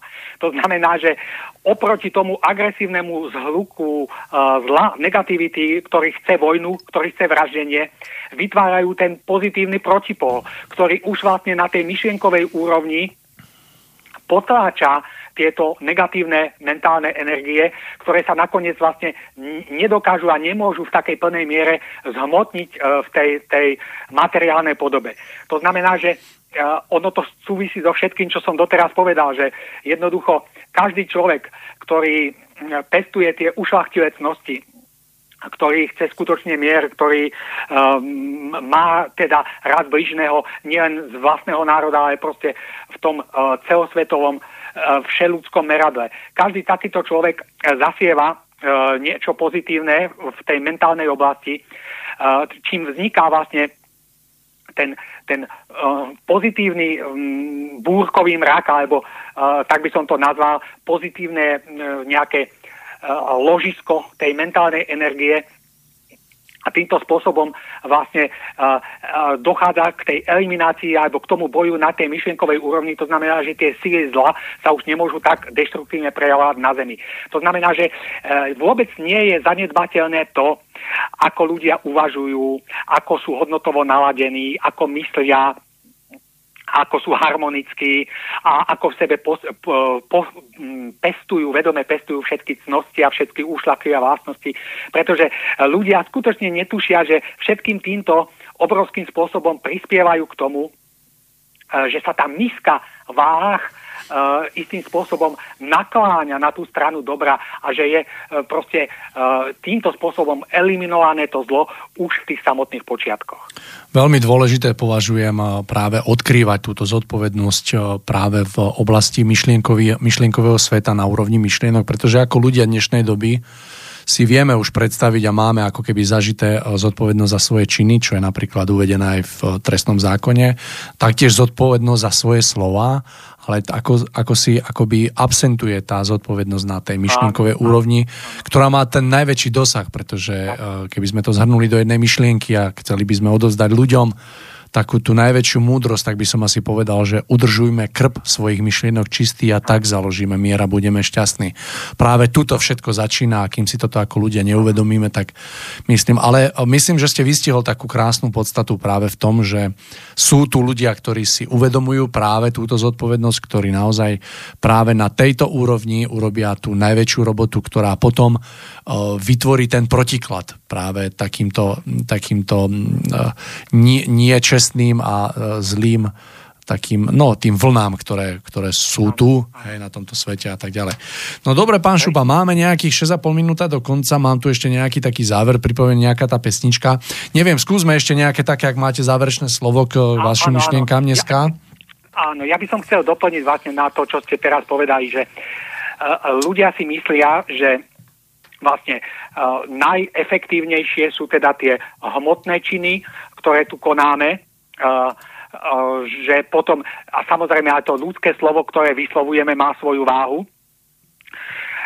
ale neuvedomujú si, že práve to najjemnejšie a najsubtilnejšie, to znamená to myslenie, ktoré je naozaj nehmatateľné, ale ktoré každý v sebe vnútri nesie, že práve to je to najpodstatnejšie, že to je to naj silnejšie, že to je, všetko je to naopak, všetko je to obrátenie, že vlastne to je ten materializmus, ktorý, um, ktorý prisudzuje najväčšiu váhu materiálnym činom, potom následne teda uh, slovne uh, prejaveným formám uh, rečovo. A jednoducho to myslenie, tú rozhodujúcu silu, e, ktorá je skutočne najsilnejšia, e, vyslovene podceňuje. To znamená, všetko je úplne naopak. Práve to myslenie je najrozhodujúcejšie, pretože ovplyvňuje aj reč, aj skutky a v tej mentálnej oblasti obrovským spôsobom vplýva na to, čo sa tu deje e, v našom národe a na celej zemi. Asi pred 12 rokmi má jeden môj dobrý priateľ, veľmi vplyvný a bohatý muž, ktorého si vážim, zobral na balkón svojho krásneho domu, z ktorého bol výhľad na celé mesto a tak sme sa roz, rozhliadli do celej tej e, krajiny a opýtal sa ma, že čo vidím. A ja som sa tam rozhliadol, bolo jednoducho tak mesto celé na dlani a videl, vravím, že vidím domy, domy a vlastne budovy. A on hovorí, že čo ešte? No tak som tak uvažoval nad tým, nič ma nenapadalo a vtedy on povedal, viete, pozráme sa na zrealizované sny. Áno. Na začiatku áno. každého tohto domu, tejto budovy bola myšlienka, áno. ktorú potom človek dokázal zmotniť. Preto dajme pozor, milí poslucháči, na to, čo myslíme. Pán Šupa, ešte predtým, ako e, to úplne ukončím, rád by som sa s našimi e, poslucháčmi e, rozlučil s takou úvahou, ktorú tu mám v krátkosti pripravenú ale ešte predtým mi dovolte, aby som sa vám poďakoval za to, že ste si opäť našli čas. Som veľmi rád, že sme, si, že sme sa smeli takto porozprávať na túto tému, že sme odkryli opäť, opäť takéto pozadie, takú tú hmlu, ktorá sa skrýva za tým, aby sme lepšie pochopili všetky tie podstatné, jednoduché duchovné súvislosti, ktoré stoja za všetkým. Takže ďakujem za váš čas, za to, že ste opäť prišli, teda prišli, že sme sa smeli takto spojiť. No a ja by a ja som... Ďakujem, a ja ďakujem za možnosť, že som mohol prezentovať svoje... Som veľmi rád, ver, verím, že e, zase opäť príde čas, kedy sa budeme smôcť spoločne porozprávať na opäť ďalšiu krásnu tému. No a už úplný záver, tak by som e, rozvil takú jednoduchú úvahu, ktorú tu mám pripravenú, ktorá mi cvengla do nosa minulý týždeň, takže chcem sa s ňou s vami podeliť. Znie takto, je to taký ako keby rozhovor alebo také konštatovanie alebo vyjadrenie súčasného stavu. Uvidíme, ako to pochopíte vy. Znie následovne. Požiadal som Boha, aby ma zbavil zlozvyku. Boh povedal, nie, nie je to na mne, aby som ťa ho zbavil, ale na tebe, aby si sa ho vzdal. Požiadal som Boha, aby vyliečil moje telesne postihnuté dieťa. Boh povedal, nie, jeho duch je zdravý a jeho telo je dočasné. Požiadal som Boha, aby mi dal trpezlivosť. Boh povedal, nie. Trpezlivosť je vedľajším produktom trápení. Neudeluje sa. Učíš sa jej. Bo- požiadal som Boha, aby mi dal šťastie. Boh povedal, nie. Máš moje požehnanie. Šťastie závisí od teba. Požiadal som Boha, aby mi ušetril bolesti. Boh povedal, nie. Utrpenie ťa oddeluje od svetkých starostí a privádza ťa bližšie ku mne. Požiadal som Boha, aby som rástol na duchu. Boh povedal, nie. Musíš rásť sám, ale ja sa postarám o to, aby si zbieral svoje plody. Požiadal som Boha o všetko, čo potrebujem, aby som si mohol vychutnať život. Boh povedal, nie. Dám ti život, aby si sa mohol tešiť zo všetkého. Požiadal som Boha, aby mi pomohol milovať iných, rovnako ako On miluje mňa. Boh povedal, aha, konečne tá správna myšlienka. Takže, milí poslucháči, to už bolo posledné slovo 93. vydania relácie Cesta zostupu. Želám vám krásne a svetlom prežiarené dni a verím, že sa budeme počuť opäť o 14 dní. Takže lúči sa s vami pán Milan Šupa a od mikrofónu Mário Kováčik a verím, že na záver pôjde Marta Kubišová a piesen s názvom Cesta. Dneska už nám žádný nepoví, kdo pak ji tam dal harmoniku kdo dal do křoví a kdo na ní hrál.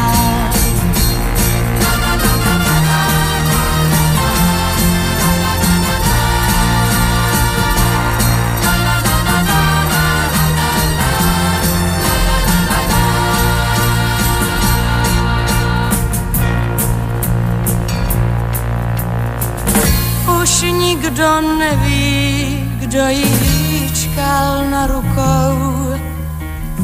Chlubil se její peletí.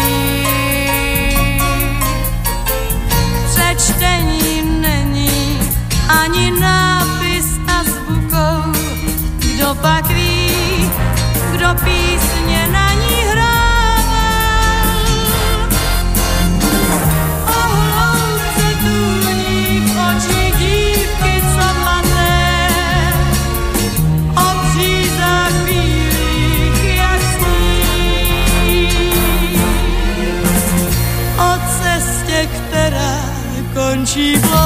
louce zaváté. O cestě stepí na koních.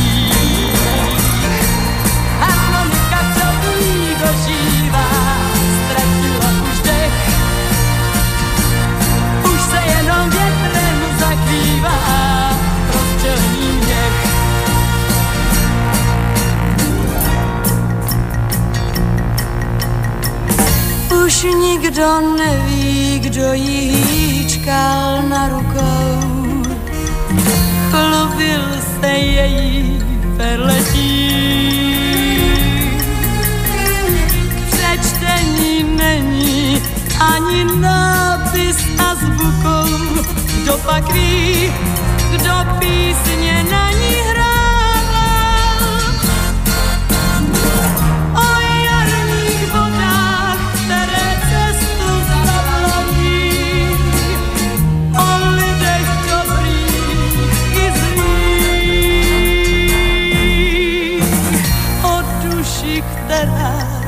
věčným stezkem volaví, o bílých křížích na polích. Harmonika v čoví dožívá, ztratila už dech.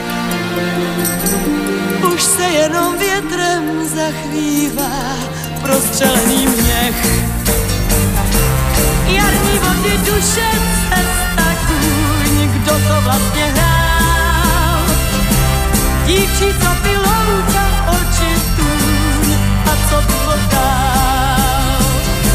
Jen do duše cesta kůň, kdo to vlastně hrál. Dívčica pilovka, oči tún a co bylo dál.